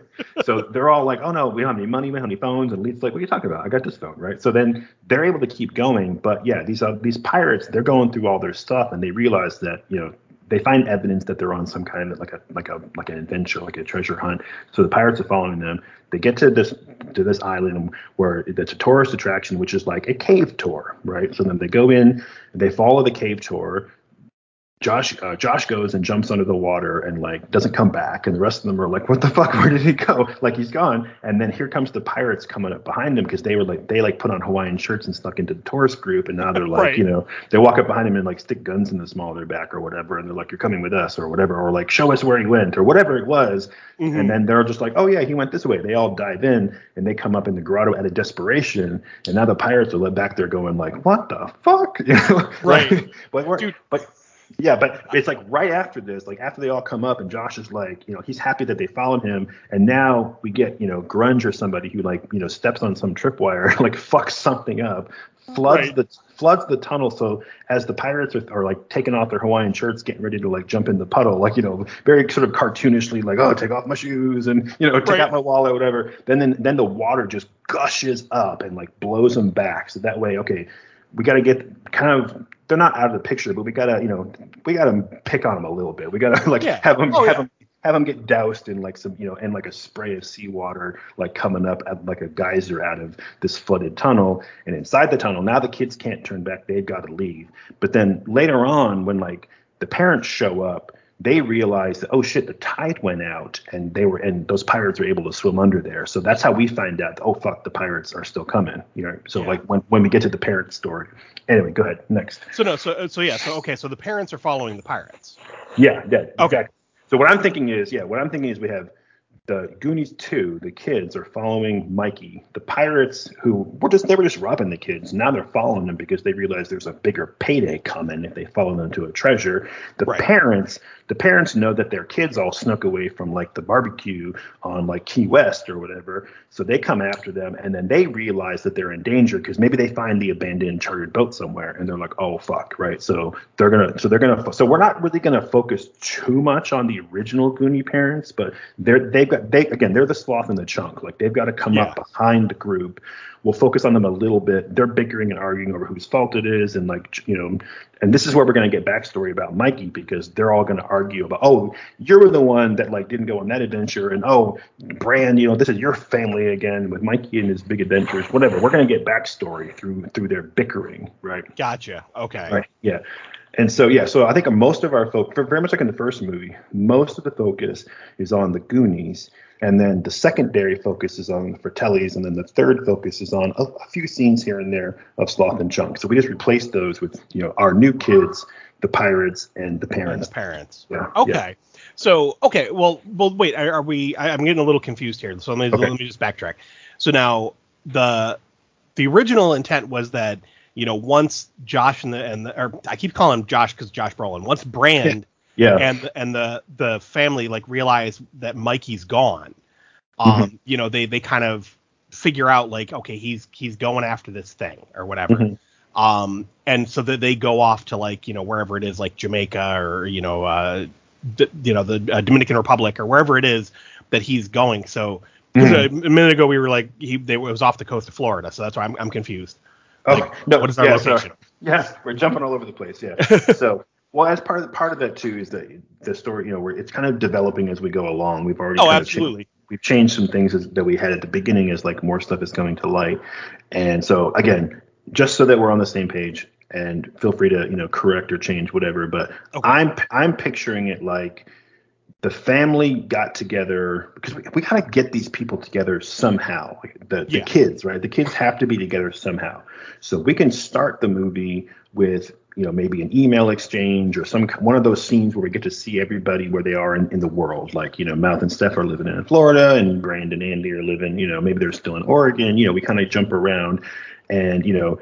And maybe what it is is maybe here's a here's an idea, right? Maybe it's Mikey not, maybe not an email. Maybe Mikey's like, "Hey guys, it's time for the annual like you know Goonies summer reunion, you know, uh, barbecue, and we're you know and we're gonna do it in down in Key West where I've been working the last couple of years, you know, whatever." Okay. Um, so they all go there, and then when they get there, like they realize, you know, there's more to this because Mikey's not there, you know. And, Gotcha. And, and Josh figures out that the clue was on his invitation, whether it was the paper invitation or an email. He and, and that's when you know he realizes, hey, there's there's there's something here, and he wants to follow Mikey. Maybe Brand is like, no, like, like he's missing. We got to call the police. We got to get the authorities involved. Like the party's off. Everybody chill and the kids are like fuck that you know or at least josh is because josh is like no i want to go on a goonie adventure just like mikey wanted to go on a goonie adventure and brand as a, a teenager was trying to stop him and then had to go and chase him to kind of bring him back home right so i'm Right. thinking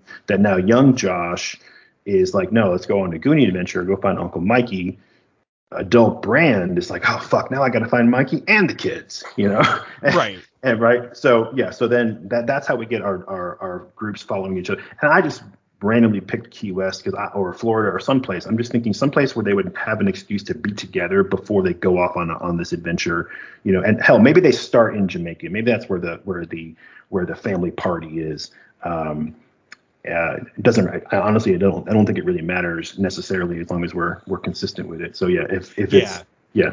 I was just thinking uh, the reason I, had picked Jamaica originally was just you know the whole uh, the the history of pirates and all that. Yeah, yeah. Um, you know, and I was just thinking like if this if this guy had escaped from One Eyed Willie, uh, Mhm. he would he would probably want to get away from wherever it is that Willie settled, and since he settled in the Americas, it's like get, Mhm. get away, like you know. Mhm. Go somewhere else, and you know maybe you know he went back, like I said, to, to like the Dominican Republic or somewhere around there, and set up his own thriving, you know, piracy area.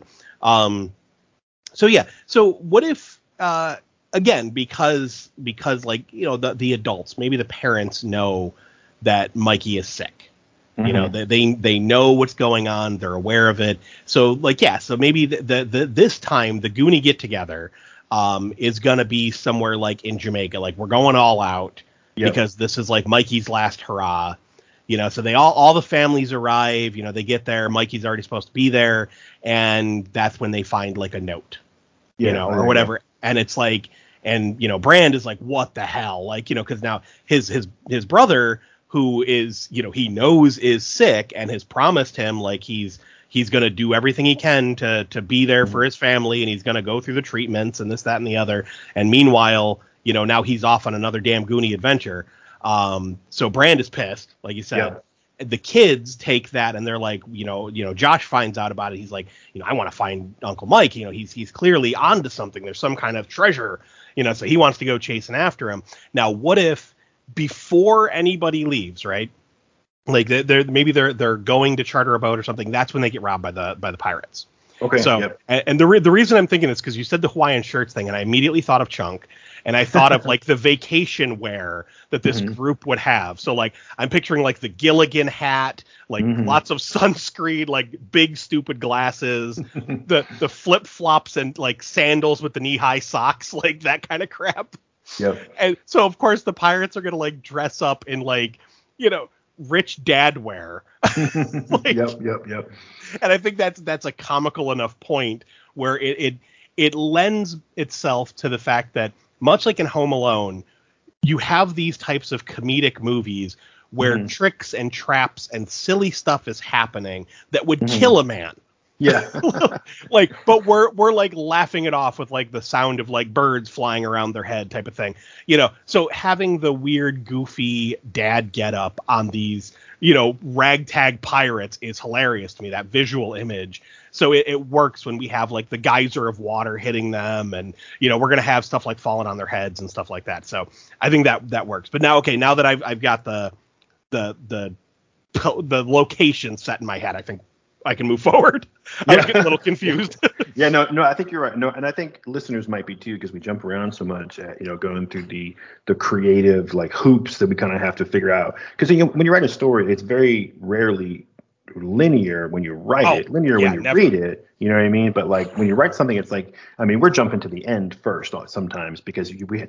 You know, whenever I like to write a story, if I haven't, if I can come up with the ending, that's the best way to start because you want to have someplace to go. You know, and Yes. and then we talk about our themes, right? The themes of like family and and facing your mortality and mm-hmm. you know and, and history repeating itself. And so I think that these things are more important than like you know the details. But now we're into the details.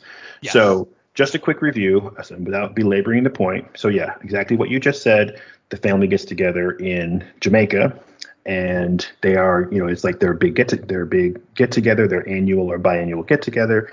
Uncle Mike is missing. Now the parents are pissed off. They want to like call the authorities. They want to figure out where he went. You know, uh, they're thinking rationally, and then we have Mhm. our like our like teenage group, and they're not thinking rationally because Josh, you know, he thinks he's smarter than everybody else and knows better. You know, he's like, no, no, no. Like Uncle Mike left me this like map. It's a digital map, right? It's Right. like this like this invisible message map, and so he wants to go off and do that. You know, he takes the rest of the, the teens with him because he kind of needs their strengths or or, or whatever, and, or or he just wants their silence. Like, don't tell dad, you know. so Right. right, come. So yeah, so they, again, they try to charter a boat.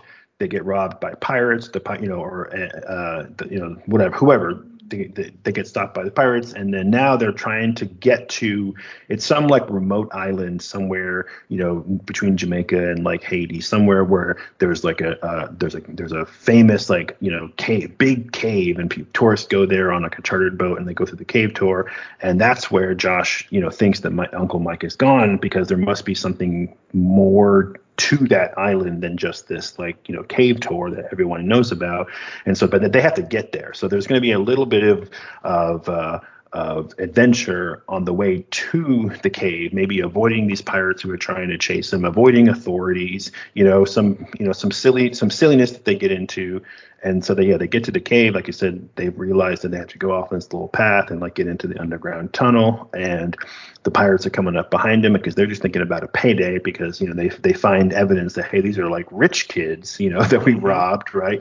And then now the parents are like oh shit our kids have run off. They know where they're you know something tells them where they're going like you know again maybe josh was trying to get the kids to be quiet don't tell dad but you know grunge or somebody you know Right. like text his mom you know before their phones get stolen or whatever you know what i mean it's just like hey mom I'm like you know see you tomorrow or he takes a, takes a selfie of himself I was just gonna he takes a selfie. Yes, he Yeah. posts that shit on Twitter or Yeah. whatever. and then his like mom hanging out with the gang, you know, because again, he Yeah. wants everyone to think he has all these friends, but nobody, you know, nobody believes him. So he's like, hey, check it out. that's perfect. Hanging out with the gang, you know, exactly. And then like his mom or somebody sees it on social media, and they, maybe they show it to the police that that they've called, and they're like, oh yeah, yeah, that's that, you know, whatever. And they point out like where they went, and they're like, oh that that's like the next island over, you know. And so mm-hmm. that now so now they're off, and they're gonna follow the clues, but the clues they're following are not the digital clues that Josh is following to get to Mikey's treasure. The pirates are following just straight up following the kids and the kids are too like oblivious to realize that they're being tailed by these like fake tourists and mm-hmm. then the, mm-hmm. the parents are going to follow like the physical clues of you know hey we found the missing phone or you know we whatever it is you know what i mean or just evidence that they've been here um, so it's you know we're going to kind of have these you know these different layers and yeah and then once we get into the cave uh, that then we're going to have the opportunity to have like some cool traps and so we're going to kind of circle back to where we were you know, a little while right. ago when you were talking about traps just like kills and i noticed in my rewatch of the goonies today that it takes them 45 minutes of the movie to get into the tunnel underneath the restaurant and yes. then another like half an hour to get into like the really really like good traps like you know beyond the the wishing well.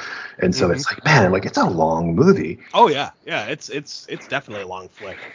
All right let's talk about traps here. So we have the the the, the geyser or the water flooding uh, the tunnel. So we already have that scene.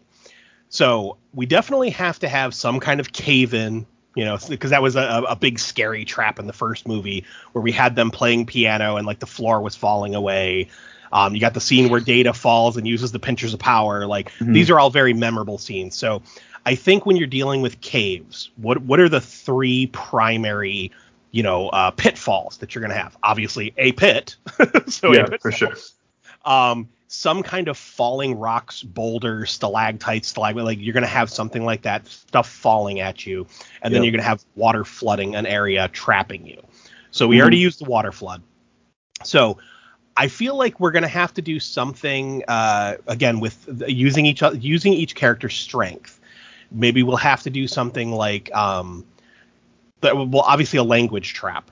So mm-hmm. much like the piano trap, maybe there's a language trap where they have to you know, read the clues and press certain stones or something like that. Like maybe there's like different shaped stones in the wall, right? Mm-hmm. And they, they have like inscriptions carved into the rock above it, and it's all in different languages. So like, yeah. you know, the, again, like we talked about with the, the Caribbean, like there's tons of different languages used there. So we have different languages there, and Violet has to figure it out, like which stone to turn or which stone to, to take out of whatever configuration we have. And like maybe she gets one or two wrong because she's nervous because you know she is a shrinking violet.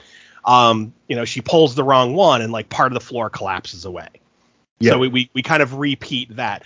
Uh, maybe like down below we see like a bunch of like you know bamboo spikes or something. Just yeah. some kind of craziness down there. Yeah, for sure. I think that's good. And then that that's perfect. Kind of mirror that piano scene right from the first movie. And then um, I, one thing that, that, that the engineer like didn't use in one of Willie's maze was he didn't really use animals of any kind. I mean, there's bats, but I don't know that that was really on purpose, right? Yeah.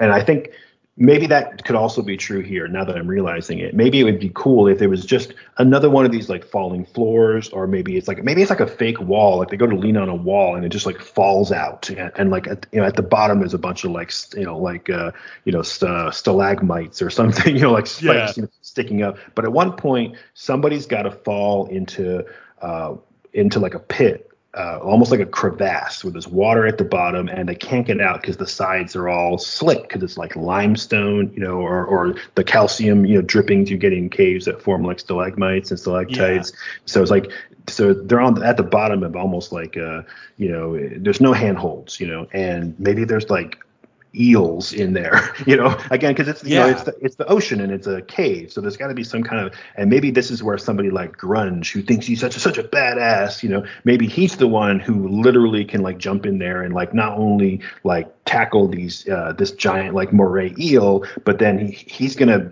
almost be like acrobatic enough to be like you know back on the wall legs on the other wall and like i'm gonna crawl crab crawl you out of here and like he like saves the day because he's like fucking spider-man in this like little, little hole in the ground you know that's awesome okay yeah so So we could either do well. We could do one of two things. We could either have it be like uh, uh, like a freaking crocodile or something mm-hmm. like that, like like some kind of like mm-hmm. like old albino crocodiles. like maybe this. Okay, so we got this like tunnel or, or this like uh like I'm picturing like a rounded cavern. cavern. Mm-hmm. You're talking about like the the sides being kind of slick. Maybe it's like sloped at the bottom, so it's it's mm-hmm. really hard to get a foothold. It's filled with water, and there's a cave like a uh, like a, another cave in there leading sure. like a dark tunnel and out of that dark tunnel we see this this like old frickin' like like the Peter Pan style, you know, like yeah. alligator crawling or crocodile crawling out. And uh, you know, maybe it's it's uh, you know, we'll have data or uh, Leet fall in. So okay, yeah. and like un- unlike his dad, he doesn't have the pinchers of power to save himself. so exactly, he falls yeah, in you know, and then Grunge, who is like, again, he wants to be friends, but Leet, again, being the the gamer kid who's got all of his gamer tag friends, who's like too cool for school kind of thing. He don't want nothing to do with Grunge. Like Grunge annoys him. He's like, oh god, you're, you're like you're way too into the real world, you know, like you're too much about like tactile experiences. I want everything virtual. Um, you know, so so he freaks out because there's this freaking crocodile coming after him, and yeah, like you know, Grunge jumps in, like freaking drops an elbow on the thing. You know? Yeah, exactly. Then grabs grabs Leet and starts like monkey crawling out of the freaking you know the tunnel.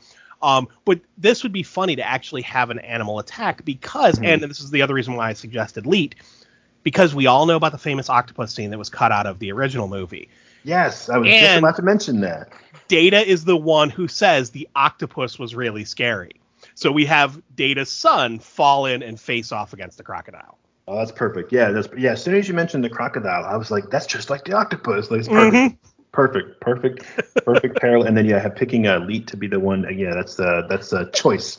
yeah. So yeah, so now we have we have two major traps. We have the the flood.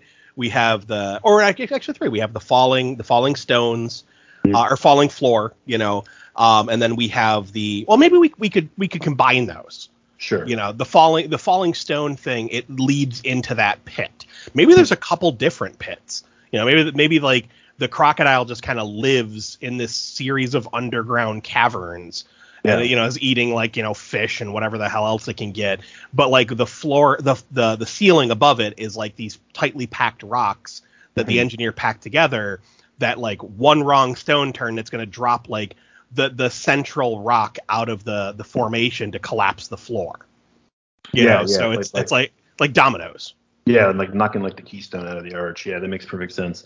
Yeah, yeah. that's really great. And, and I think too, it'd be interesting. Let, let we can up the ante a little bit too, because in the original Goonies, all the traps were not not entirely, but they were mostly like let's take some rocks and like some chains and like you know make them dangerous. Like the rocks are going to fall from the ceiling or the rocks are going to fall away. You know, yeah. it was like he was r- really working with what he had there. Um, but in the Oak Island money pit in real life, no one ever really proved it. But there's a little bit of evidence that there may have been like minecart tracks inside there at one point. And I'm just thinking with uh, what's his name? The character actor plays there's a Key Ki Kwan uh, Data. Yeah, Ki Ki Hu Kwan, I think it is. Or yeah. I don't know how H U Y. I'm not sure how to pronounce that. Yeah, me neither. But with with Data, he was also short round, which I mentioned once already in uh, right uh, Indiana Jones and the Temple of Doom, and that's just got me thinking about mine carts. And I don't know like if it would make any kind of sense in like a Caribbean cave, but I think it would be interesting. If, maybe not a mine cart necessarily, but you know some kind of a like a transportation. You know, because also the engineer has to move all these goddamn rocks. Like maybe there's some yeah. kind of like like a mini version of like a mine cart with like a platform, almost like a like a conveyor belt kind kind of, but like or like an escalator style conveyor belt, and uh, you know, so they're so you know they, they have to find that, but you know there, there's uh, there's some kind of a danger where if they you know if they they go off or the track goes over like a chasm, you know, and, and so yeah, yeah, so they have to find the safe way to like get this little skateboard-sized cart like across this. There's like some kind of a trick to it, you know, where they have to they have to use a counterweight, you know, to to get it to adjust the right weight so that the this little platform will shoot over like a like a zip line or something, you know. Yeah. Yeah, no, I, I, like that. I actually really like the idea of the of a minecart thing because we had the water slide at the end of the first one. There you go. Um, so what if the like the final thing to like get into the cavern like the final cavern where the engineer's lair was. Mm-hmm. It is it is a minecart, but okay. it's going to be like there, there's going to be like two paths, like one where the minecart would have been brought back up to bring you know bring all the rocks and stuff out of the cave that he was digging to create his lair, mm-hmm. but there's the the minecart track that goes in.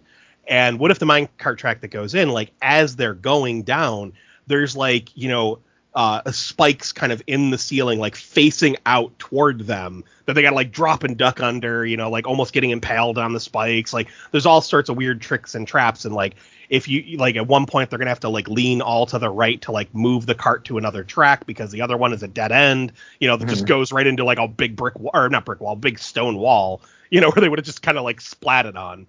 Um, mm-hmm so yeah, we could have all sorts of fun tricks and traps along the minecart path, and eventually have it like, you know, come to, to rest in like a big like thing of sand or something like that, and then they look up and there is, you know, whatever his lair is going to look like. I'm kind of picturing. You mentioned the underground grotto before, so I'm kind of picturing something similar to that with like a little lagoon around it.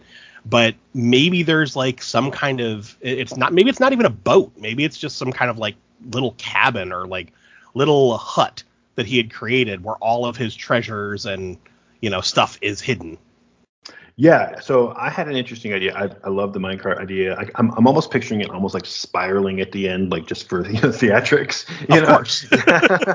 and uh, yeah, so what if at the bottom of this, the engineer, very much like Mikey, like what if the engineer went there, like because he knew that this was the this was his last hurrah. Like maybe his own tomb is down there, right? So very ah. much, very much like very much like when Mikey originally found One Eyed Willie. One Eyed Willie basically had chosen to die at this like table, not full of food, but, but full of treasure. Like the treasure was what was keeping them alive. Like this, you know, sort of metaphorically, like you know, this was our sustenance. And then he clearly probably poisoned, you know, all of his crew that were left at the table and himself as well.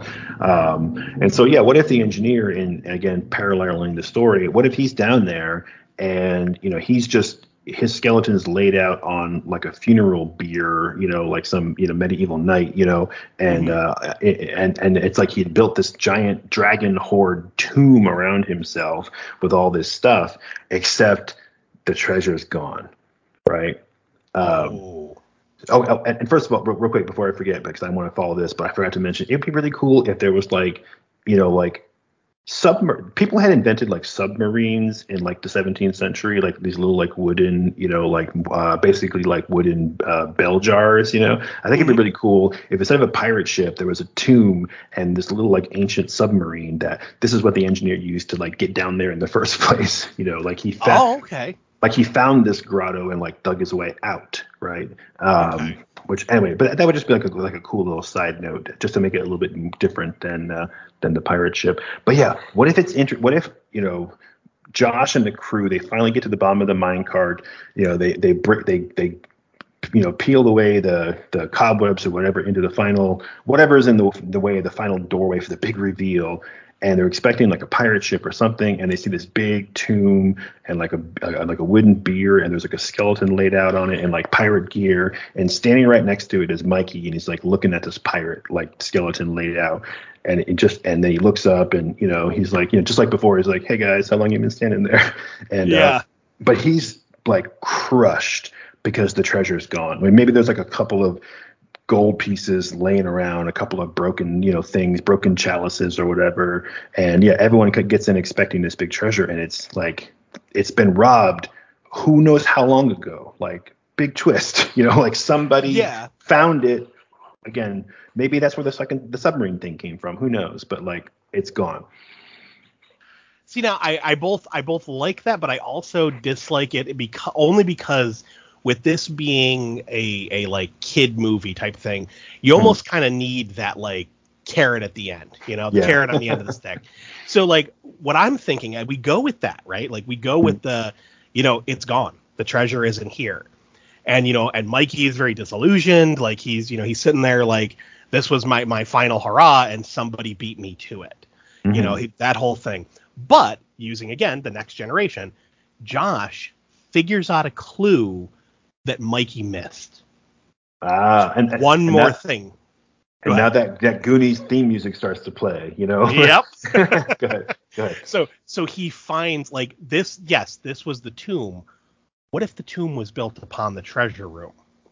Okay. Yeah. So somebody find, sets off. Sorry, I keep talking over you. No, no, somebody somebody has said some. You, you tell the story, but we haven't had a Rube Goldberg device yet, right? Yes, and we tho- need it. Those are all over the first movie, right? That was the connection between Mikey and One Willie in the first place. It, it, thematically is that they both were building these machines, except now we realize it wasn't Willie at all. It was the engineer who was building all these machines. So in his tomb, there has to be this like really complicated Rube Goldberg device where, yeah, the engineer knew they're going to break in here like like you know grave robbers. They're going to see the treasure's gone. They're going to leave, but ha ha ha, like the treasure's actually still really here. I love that. I love that idea. So now they have to have this really big like like huge dramatic Rube Goldberg device where it's like, is it going to kill everybody or is it going to reveal something interesting? You know?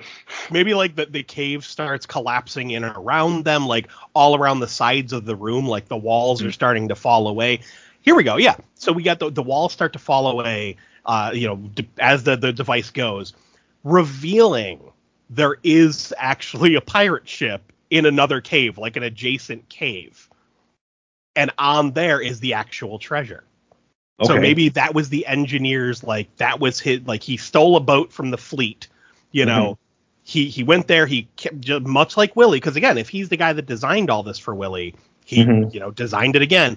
He had that little submarine thing to get in and out of his final resting place, Mhm. you know, and then he laid it out, you know, laid out a few doubloons to make it look like his treasure was stolen. Everything is walled off with this big elaborate machine that he's built. Like that was his that was his swan song, building the machine Yep. that he laid go. down he laid down to die you know and, Okay. and that's and he's laid there ever since Yeah, no, You know. that that's awesome. So we we can't forget that the pirates and the parents are following our kids in here, right? So Yes. the kids get in. This is perfect. The kids get in. They see Mikey's there. Mikey's so sad because he just you know he thinks the treasure's gone. He sees the engineer and dead body there, and then again you know the the the kids they set off accidentally or whatever. You know it's kind of funny when it's a, when it's an accident really because like they've all come to like become competent competent and confident in each other. They've all become a team. But you know they're still kind of bumbling idiots, right? they're kids. Or, or or even oh no even better even okay i love that but even better what if now the pirates they just come barreling in with like no subtlety whatsoever? And we've seen them a couple ah. times before. We've seen them a few times before like you know kind of on the trail right? But they come barreling in you know guns out trying to surround everybody and they're pissed. Like where's the treasure? What's this all about? What a waste of time. We almost died. Now you're gonna die.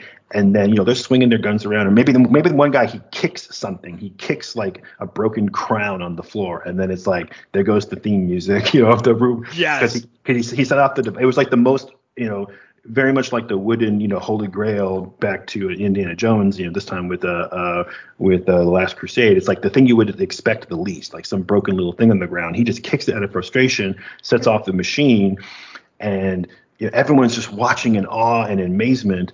And this is when like the parents come in. Brand comes in like just like you know like uh, like sloth out of nowhere and just like cold cocks you know these these pirates or like takes a you know a, a big you know wooden beam and just knocks them. So the parents get to come in the original goonies and like you know overtake the pirates and you know uh, grab them up, tie them up, whatever. Like they've saved the day, they've rescued the kids, but they're all just watching this machine. And then yeah, the walls start to fall, and they're like, "That's it. Like it's not gonna reveal the treasure. It's like it's a death trap." And so they're like, "We got to get out of here." You know, the parents grab the kids, they grab the pirates. And maybe they jump in the little submarine thing, and they're like, "How are we going to use this? I don't know, but we're all going to die." You know, Right. And uh, so they get out of there, and you know they're looking back and they're just seeing it fall and like they're like mikey come on mikey and mikey's like no like i can't like i'm not coming you know what i mean and Mhm. so know so that's his swan song. He's to stay there and like they don't want to leave him but like they got to get out because the rocks are coming they're to die. So they, and we just see rocks fall around mikey. And it's like oh no. But then like you know the camera goes back to mikey and he turns and he sees you know the wall coming down he was like standing in like the exact right place you know because he's smart like the engineer and he sees the wall come down and there's the pirate ship and it's like full of treasure but he's the only one who gets to see it like that's his treasure that's what he came there for you know everyone else got an adventure but he came for the for the ship but he's got a you know, but it's you know 2022 or whatever. So you know he has a cell phone. He takes a picture of it and he texts it to Josh. And it's like Yes. just just between the two of them. It's like that's their little secret. You know what I mean? Like that Mikey got to he he got there. You know, and maybe someday Josh will find a way to get back. And now that it's like sunk under the ocean, you know, so Right. Mikey Mikey goes down with the ship, you know, almost quite Right. literally. And now Josh is going to grow up to be like a sunken, you know, pirate ship treasure hunter, you know, or something like that, because he knows that that treasure's down there somewhere. I only want I, I want to make uh, like one small change. Yeah, go ahead. So same same exact thing, right? Only I still like the idea of Josh being the one that one ups Mike Mm-hmm. and figuring out that there was a, a, piece to the puzzle that he missed. Sure. Because you know Mike is still there. He's very disillusioned. Like the treasure is gone. You know it was just uh, you know this was just a lead to the engineer's final resting place. Like yeah, he has this connection with the engineer, but it's still like you know he thought you know hey one last treasure hunt and the treasure isn't there. So what if Josh figures it out? But as he figures it out, that's when the pirates show up.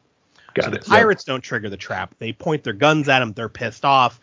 And Josh realizes, like, I don't know what he has to move, what he has to flip, whatever, whatever the the ignition point of the Rube Goldberg device is. Mhm. Right as the pirate points the gun at his uncle, he pulls whatever lever it is or hits whatever thing it is, and the room starts shaking. And then the Oh. pirates are like, "What the hell's going on?" You know, and that's maybe maybe Mikey gets shot. Yeah. know? Oh, yeah. Yeah. So, he, but it's it's not more like maybe it's not a mortal wound. It's but he gets hit, and like that's when the you know the parents come in. They see shit shaking. They beat the hell out of the pirates. They tie him up. You know, and mm-hmm. then they're like, yeah, they do the whole thing where it's like we got to get out of here. Mikey's wounded and he's he's like you know he's still asthmatic, so maybe he's like taking a hit off his asthma inhaler and he's like, yeah. you know, no, this is where I'm supposed to be.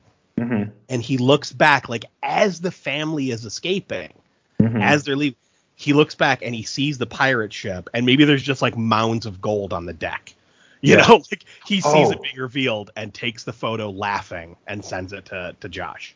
Yeah, yeah, that'd be so good too. And, okay, so let me back up for a second. Two comments. One, since the treasure is gone again, maybe there's just a couple of like little things on the on the ground, right? But we had mentioned way back at the beginning of the story that like the engineers stole something from One Eyed Willie and like took off with it, right? And we Yeah. never we never saw what that was in the first movie because it didn't really exist. We're going to learn about it. What if that's the only thing that's left? Whatever it is, and maybe it's not even like like a big sapphire. What if it's just one of those like skull shaped like puzzle keys? Remember like like oh uh, yeah, okay. Like uh, Oswald Copper, Copperpot had it and they found it in the sand and then they needed that to like you know solve the puzzles later on. So Mhm. what, what that's what it was. It was like it was literally the key to the puzzle and that's what Josh figures out is that like you know it is right and Mikey should have figured it out. It was right in front of him, but Josh figures out. So when the pirates come in and they're like, "Where's the treasure, kids? Where's the treasure? Like where is it?" And then Josh is like, "Oh, it's right there," you know. And, and so the the pirate, being an idiot, grabs the thing out of the dead guy's hand and like it's tied, it's tied to a chain or something, and it's like, oh shit! Like the the key, the, the it was literally the key to the puzzle, and it was like right inside this like on the bier, like literally through the pirate, like he was holding it in his hand, you know, Yes. as he died. Yeah, and so you're exactly right. So they all get out, and we have to have the scene where we see Mikey, Sean Astin, he turns, and you just see his face just light up like with golden light. You know what I mean? Yeah. And then and then we just get the briefest glimpse of like there's a ship, and then the sunlight just glares off the gold, and the screen goes white.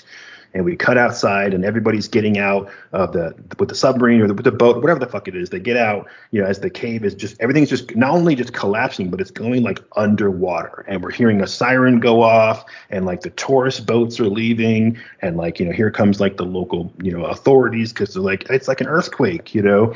Right. And yeah, and so we just got the the glow on Mikey's face, the briefest glimpse of like sunlight shining off of gold before the screen went white, and then yeah, and then Josh's phone buzzes and he lifts it up, and there's this amazing picture of of the ship that Mikey took, you know, and he and he went down with it.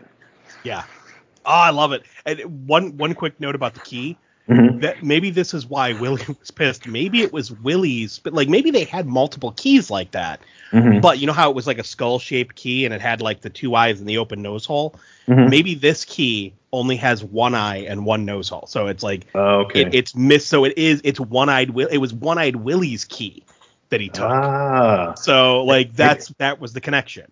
That's good, and maybe it's maybe Mike at some point, you know, can he can uh, he can surmise or he can postulate that like, what if Willie didn't mean to die in that cave? What what if he like couldn't get out because the engineer stole his key and he couldn't oh, like get the sh- he couldn't get the ship out of the cave because they they put it inside of a trap and then the key to the trap was gone.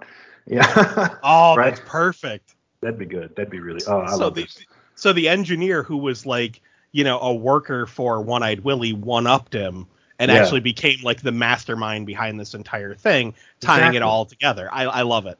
I love it. So, yeah. So he, he runs off with the key and the map and everything. At some point along the way, he either ditches the map because he thinks it's unimportant or he loses it, whatever it was. But yeah, and then you know Will, Willie kills all of his men, and that, maybe not even necessarily because he wanted to keep the secret, but because like at that point, like he's trapped in there. Yeah anyway. Ah, perfect. Okay, so yeah, so the the family, you know, they they they watch maybe the the the cave or whatever this area is, maybe it's collapsing. Like you said, there's an earthquake happening. You know, mm-hmm. water's rushing in. You know, they're they're watching on the shore as the authorities rush in and all that. Maybe that you know they're dragging out the pirates um, mm-hmm. from the submarine, uh, and and like you know they they realize like you know Mikey's gone. Like this was his yeah. final resting place. So we have that like that touching family moment uh, mm-hmm. you know, where they all say say their goodbye to the, you know, their leader of the Goonies, and yep. uh, and we see the next generation of Goonies has have now solidified, you know, and and now they're like best of friends, and maybe we we close out the movie with like all of them keeping in contact with each other, like mm-hmm. you know, because they obviously live in different places, but you know, we we could have them like you know FaceTiming or whatever, you know, maybe Violet's come out of her shell a little bit, she's you know, like she's super talkative like her dad. Um, yeah you know, Grunge actually is excited because he really does have friends and he gets to show them off to all of his, you know, the people who didn't believe him. You know, Josh realizes that, you know, it, it's it, it doesn't matter if he's the smartest one in the room. He sometimes needs help, and that's okay. You know, and and Leet realizes that, you know, uh, while you know the video game world is great and everything, you know, real world matters way more. so it's like we could have like them all learning their their little life lesson and kind of close out the movie on a happy note and uh, you know question mark if there'll ever be a Goonies three. yeah, yeah, no, I love this. We should do that thing that a lot of movies, you know, tend to do, which is like, you know, again, Mikey goes down with like with the sinking cavern and the collapsing island, and it's like it kind of ends in chaos, and we just see Josh just kind of watching, you know, uh, um, intently or whatever, like uh, thinking about you know his uncle Mike and you know wishing him well, just like Mikey in the first movie kind of watched uh, wanted really you know float off into the sunset in his pirate ship, and then it's like fade to black one year later, right? And then we do everything that you just said. One year later, and they're back for like it's the next year, it's the next get together. They're back in Jamaica again, or somewhere you know close by because they're going to honor you know um, fallen Uncle Mikey. And yeah, exactly. This time they're not strangers. This time they're friends, and we get to see all those things that you just said about how they've all you know grunge has friends and Leet has come out of his shell and and now they're they became a tight knit crew because they had that adventure together and now we get to see that that it's that it has survived even this year later and yeah. you know and and then we, uh, what if our little stinger is like you know uh, Josh makes some comment about like you know they never they never they never found you know that tomb or that ship or they never found Mike or whatever and then you know he like reaches into his like backpack and he pulls out and he has that that skull key you know like uh like like he made off with it you know in the right. in, in, the collapsing chaos. And he just kind of like you know they kind of like you know wink to the camera or whatever of like you know maybe there's more maybe there's more adventures to be had. And then cut to nice. cut to credit cut to credits. Nice. Yeah. So i no i think i think this uh this is this is a solid tale and and I'm I'm gonna I'm just gonna say it. I'm gonna address the elephant in the room. We uh, we both know Goonies is a very beloved film by many people who do not want to see a sequel, who do not want to see a remake, you know. And this, keep in mind, this podcast is all about just imagining what ifs. It's the whole idea of like, if Goonies 2 is gonna happen, how would we want to see it done? And again, it's all off the cuff. So it's all, you know, maybe we would change details here and there the more we worked with it, as any story would go. But, you know, I, I want to address that because I know I've heard a lot of people say, you know, oh, they, they shouldn't make a sequel to Goonies, or oh, they should never remake the Goonies. The same thing with Back to the Future. Don't ever remake mm-hmm. Back to the Future. But we have to understand Hollywood will eventually touch these beloved properties. So yep. the whole the whole uh, thought process behind this is if it's gonna happen, how would we do it? So, you know, yeah. I just because I, I know people are gonna be like, don't do don't do Goonies 2. like, yeah, it ruined my childhood. Yeah, yeah, yeah. But you, but exactly, everything comes back for a sequel. Heck, you know, Coming to America gets a sequel 20 years later, and right. you know, the the Matrix comes back, and then they remake everything. You know, everything under the sun has been remade and redone and rebooted. You know, sometimes just almost unrecognizable, like the Heathers TV show. You know, yeah. and it's like uh, that to me is one of those things where it's like you can't remake Heathers. Like, are you right. kidding? You know, like you know, like a sequel to Watchmen. What? Like you can't do that. You know, and yeah. so yeah, I agree this, to me, this is us imagining, well, you know, if we could do it in a way that was respectful to the original uh, franchise or the original creation without, you know, the Hollywood BS that seems to creep into these projects, you know, th- exactly. I, you know, I'm on board with what you're saying. Like, yeah. let's let's just imagine a what if fantasy scenario where they actually did a remake that was good. right. the the other reason why I point that out is because I know I, I'm, I'm sure. Well, in fact, I know for a fact that you have a list just like I do of, of properties you eventually want to touch on in, in this show, and I know at some point we're going to get to Back to the Future, and I I know there's a whole hatred of the concept of anything more Back to the Future but Hollywood has already bandied it about several times. And I know everyone involved is like, hell, it ain't going to happen. We're not doing it. We refuse. But you know, hell, it might be another 20 years down the line. Somewhere, someone is going to go, let's remake Back to the Future. It's going to happen. So those sacred properties where there's got like even if we don't want to see it done, we're we're gonna we're gonna take up the challenge of how would we do it if it had to be done. You know, yeah. So that's exactly. kind of like where I'm coming from on it. Because like, do I absolutely want to see a sequel to Goonies? Not necessarily. I mean, I feel like it's a perfect standalone movie. Would I have loved it when I was younger? Oh hell yes. Mm-hmm. Because I always wanted more when I was younger. as, as, an adult, you know, you see it and, and, you're like, you know, this is kind of a perfect film as it is.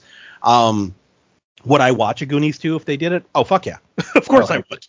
yeah, you know. I think the Jaws franchise is a really good example of what we're talking about here because the first movie is such a perfect movie. Jaws yes. is such a great movie. It's well written, well acted, well directed. It launched, you know, Steven Spielberg's career, you know, and so many, you know, parodies and copycats and just a whole genre of movies. Jaws is such a watershed and then they make a sequel just just to kind of make a sequel, like just to cash in, and yep. it feel it feels very much like that. And then the and then it just gets worse with the third movie, and then like with most you know most uh, 80s franchises, it got real silly by the fourth movie. You oh know, just just like Police Academy and Rocky. You know, yep. and, and uh, but like you know, do I wish there never had been ever sequel for Jaws? Yeah, I wish there had never been one. I wish they just left it alone and just let it be what it was, you know. Yeah. And but do I like the second and fourth movies? Hell yeah, they're dumb as hell, but I love yeah. them. I could deal with that. That that third one I could do without. I'm sorry, but like, you know, there are just some movies that are just fucking stupid and while there are some scenes in that movie that I think are redeemable, I mean, yeah. as a whole, Jaws three, just just skip it. Like there. oh, yeah. Well, see, and, and, that's that's the thing. I, I've gone on record uh, for anyone that listening to this that also listens to the Boogeyman's Closet. I have gone on record multiple times saying I am a remake apologist. I am a sequel apologist. Like I am of the mindset of as long as you don't George Lucas it and like actually take away from the original property and then only make those ones available. Um, mm. like if you don't like replace scenes with new footage and then say that's the only print we're gonna show, um, I, I'm I'm all for it because I'm like I still got the original that I love. You know, like I know people were up in arms when the Dawn of the Dead remake was happening, and I'm like, mm. I mm-hmm. still have my original Dawn of the Dead, and thank God because now it's impossible to find. But th- that's beside the point. That's a whole legal trouble thing. Um, but when the remake came out, I'm like, do whatever you want. Like if it sucks, it sucks. I still got the good one. You know, mm-hmm. if it's if it's good, which it is, it's like, hey, now I have another awesome movie with a similar concept.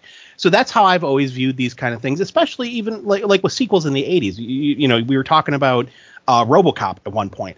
RoboCop yeah. 1 is is one of my favorite movies like of all time. I I absolutely love that movie. Same. It is it is what we would call a remote stopper. I know you and I have talked about this. Where Yep. you're flicking channels and doesn't matter where the point in the movie is. If you see RoboCop, the remote gets set down. Like that is just a fantastic friggin' movie. Part two, Although, although Okay. side side note, like, man, you're, we're just dating ourselves because no one flips channels anymore. I know seriously. All right, good. that, that is very very true.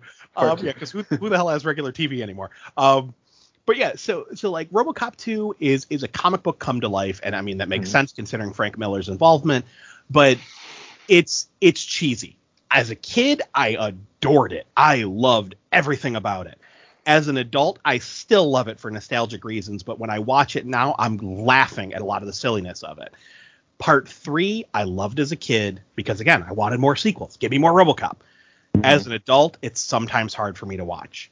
There are parts where I'm like, ah, I mean, you, you took out Peter Weller, you know, you, you killed off uh, what's her name, um, Lewis. Lewis. Thank you. I wanted to say Lynn. I'm like, no, I know it's an L name. you kill off Lewis. You know, you, you make a friendly Ed 209. Like, there's just so many moments where I'm like, uh, I don't like it. Um, but you know, I'm glad the franchise exists because I have the good ones. I have the ones I like. you know. Yeah, exactly. And you know, and there's there's something for everybody. Like you know, I know people who think that Jaws four is one of the worst movies ever made, and I love that movie. I that is a that is a dumb popcorn flick that I would watch every time I see it on, and I know how stupid it is. I I, I don't care. I don't I don't care. I don't care. You know. See, and- now, I'm in the camp of I hate that movie, but I recognize the fact that people love it. One of one one of my closest friends loves that movie and has been bitching at me to to get it on Boogeyman's Closet. She's like, "Come on, do it!" like, I know. You, you, guys, you guys haven't you haven't done Jaws two yet, have you? Either I don't No. think you.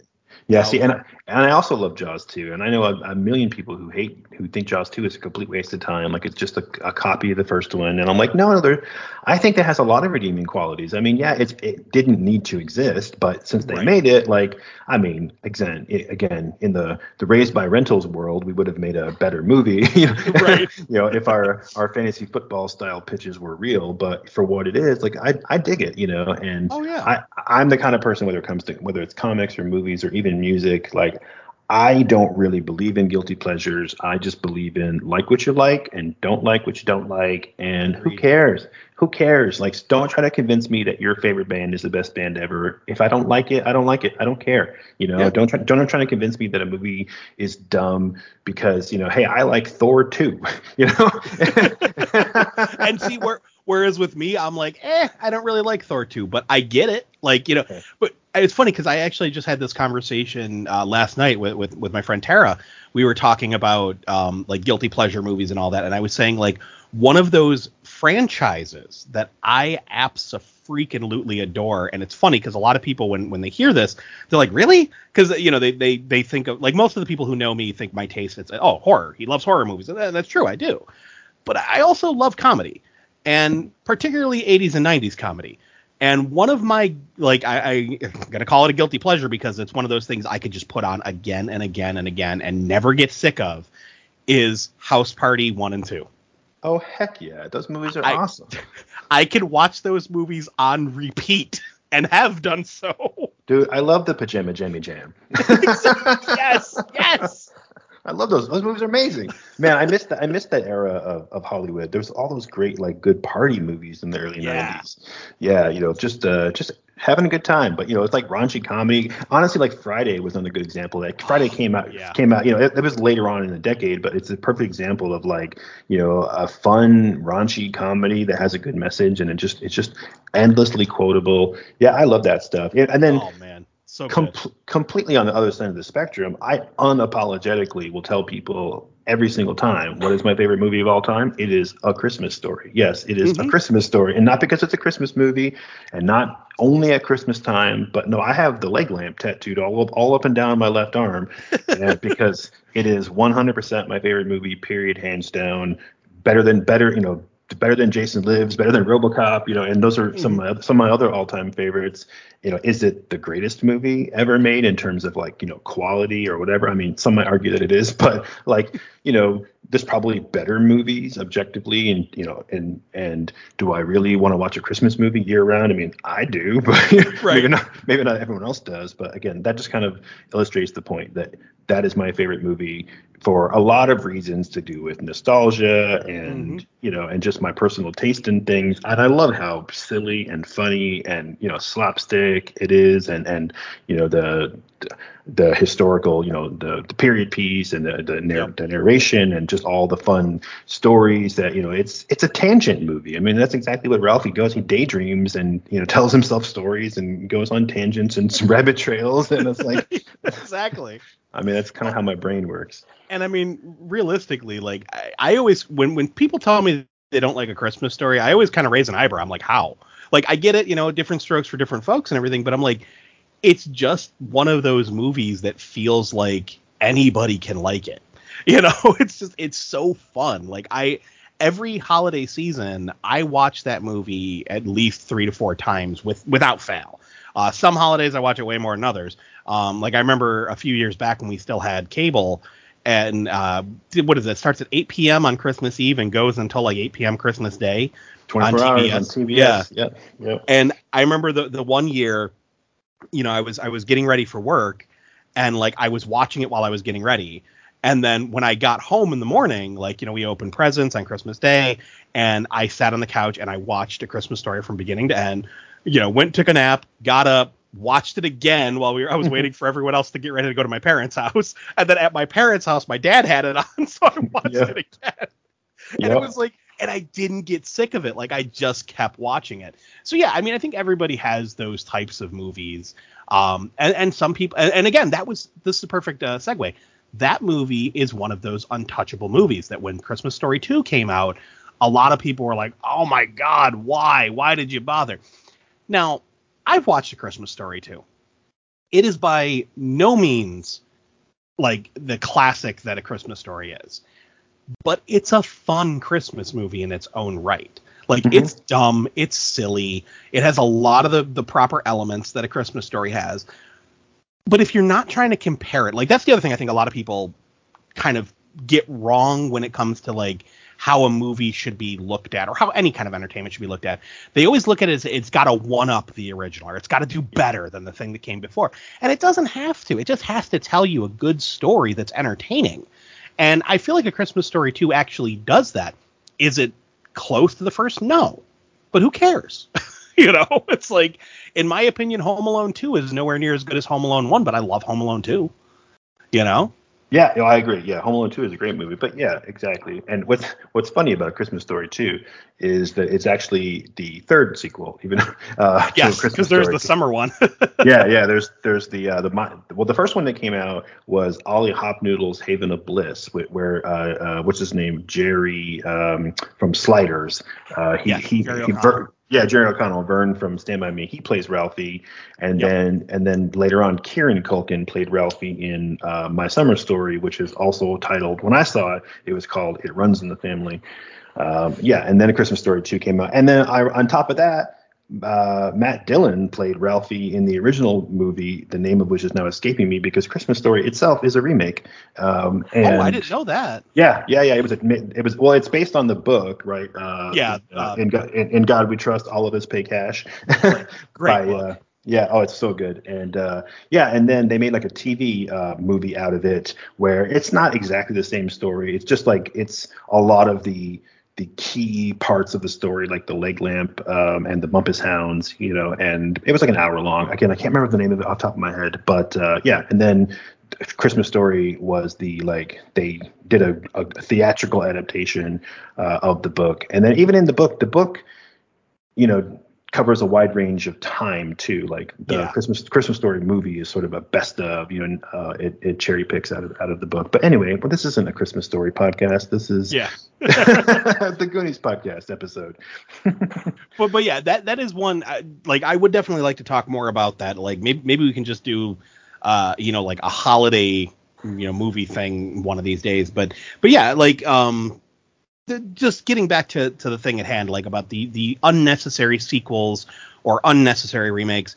And in my opinion, while they're they can be unnecessary, in a way, I don't think any entertainment is is un, is relatively unnecessary because it's it's out there for somebody. Like I like I had this thought the other day while I was flicking through. Uh, I was going through uh, HBO Max and then Netflix, and I was trying to find something to watch.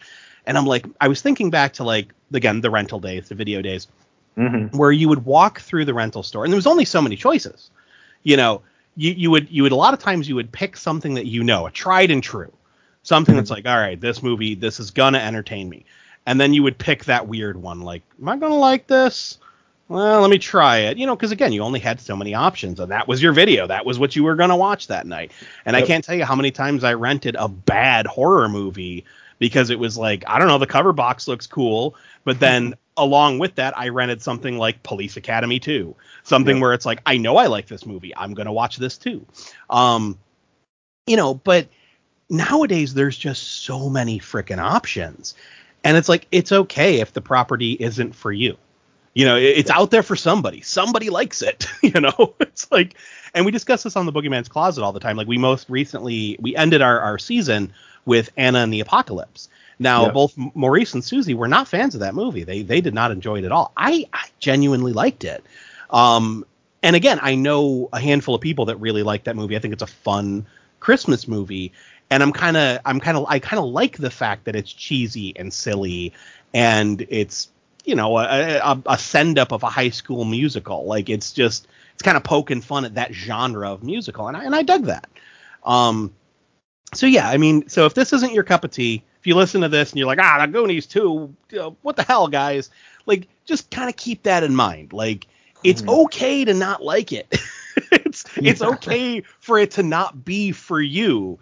It is for somebody though you know and, and, like i say that a lot on on on the boogeyman's closet where i'm the apologist. I i defend a lot of these. It's very rare that i'm like oh god i hate this movie. You know? Yeah. It does happen but it's rare. Um but you know and and, and that's what i'm going to love so much about this podcast is because we get to imagine the what if. Like how would we do it? And it, obviously it's going to be something i like. I think we came up with a really fun idea for a sequel to goonies and if that existed, I would definitely watch it. Like I think it's fun. Yeah, yeah, hundred percent, hundred percent agree with all that. Exactly. I think that's the the whole point of this show is for us to you know have the fantasy what if you know obviously you know we're never going to be in charge of these properties and uh, you know at the end of the day it's all just uh, you know, it's all just daydreaming after all. But uh, yeah, you know, why not? Why not have some fun with it? That's what we're here for. And if you know you want to listen and enjoy the ride with us, then obviously that's what we're here uh, for as a podcast, and not just you know Mike and I sitting together in a room. Um, we're, we're trying to share it with you know with some other folks and uh, hopefully get some other people involved in the conversation at some point. Whether that means we have guests on the show or you know comments on uh, our social media, which uh, I will use as a segue to uh, you know to mention that you can find Raised by Rentals uh, pretty much anywhere on social media and also at raisedbyrentals.com. You know, you come and check us out. And yeah, whatever service you're listening to this on, leave a podcast or a uh, comment, leave some feedback, send us an email, let us know what you think. And uh, other than that, Mike, uh, where else can people find you on social media? Uh, the uh, Boogeyman's Closet is uh, on pretty much Instagram and Facebook, and at Boogeyman's The on Twitter. Uh, it's for the horror podcast if you guys are interested in that. Also, uh, Count Creepy Head's Saturday Morning Monster Mash. Uh, pretty much anywhere you can find podcasts, and you know it's Count Creepy Head with K on both Instagram and Facebook. Um, and then Zaracis, it's Z A R A C I S on Instagram. That's where I post my artwork. so definitely check that out if you're interested. And uh, but yeah, um, one thing I, I, wanted to say about the uh, the leaving a comment is if you guys have any suggestions of properties that you would really like to see kind of sequelized or reimagined or you know uh, ha- have us kind of do our thing with, let us know. You know, I mean, I, I, can't guarantee that we'll we'll always have a great idea for it, but you know, we'll mm-hmm. definitely take it into consideration. Yeah, I agree. I've gotten a couple of good suggestions already as well that I, I did add to my list, you know, because of course we've got to have a, a, list to keep track of all this stuff. And, uh, but yeah, yeah. So, uh, um, just real quick, I wanted to mention you can uh, please on Instagram and Twitter go check out Comix Boost. That's C O M I X B O O S T, and that is a a feed where I spotlight crowdfund campaigns for mostly comic book projects that I, I think deserve to become reality. I don't make any of the comics, but I like to spread the word about rad stuff. So if you like comics and that sounds cool, check it out. Comix Boost with an X on Instagram and Twitter. And uh, any other comments, Mike, before we sign off? No, I think I think we we kind of said all we can about the the Goonies sequel. yeah, yeah, I agree. So like like you said, Mike, and to all the listeners, if you have any any feedback or any good ideas or a movie that you know maybe you want to you know you want to get in on the action, let us know what we should improv improve next time. And with that, I'm Josh. I'm Mike. And we have to return some videotapes.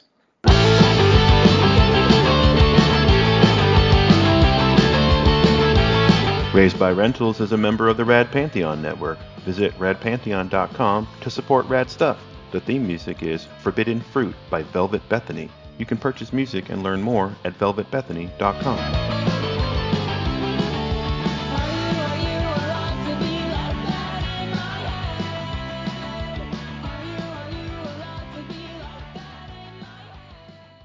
Kids suck.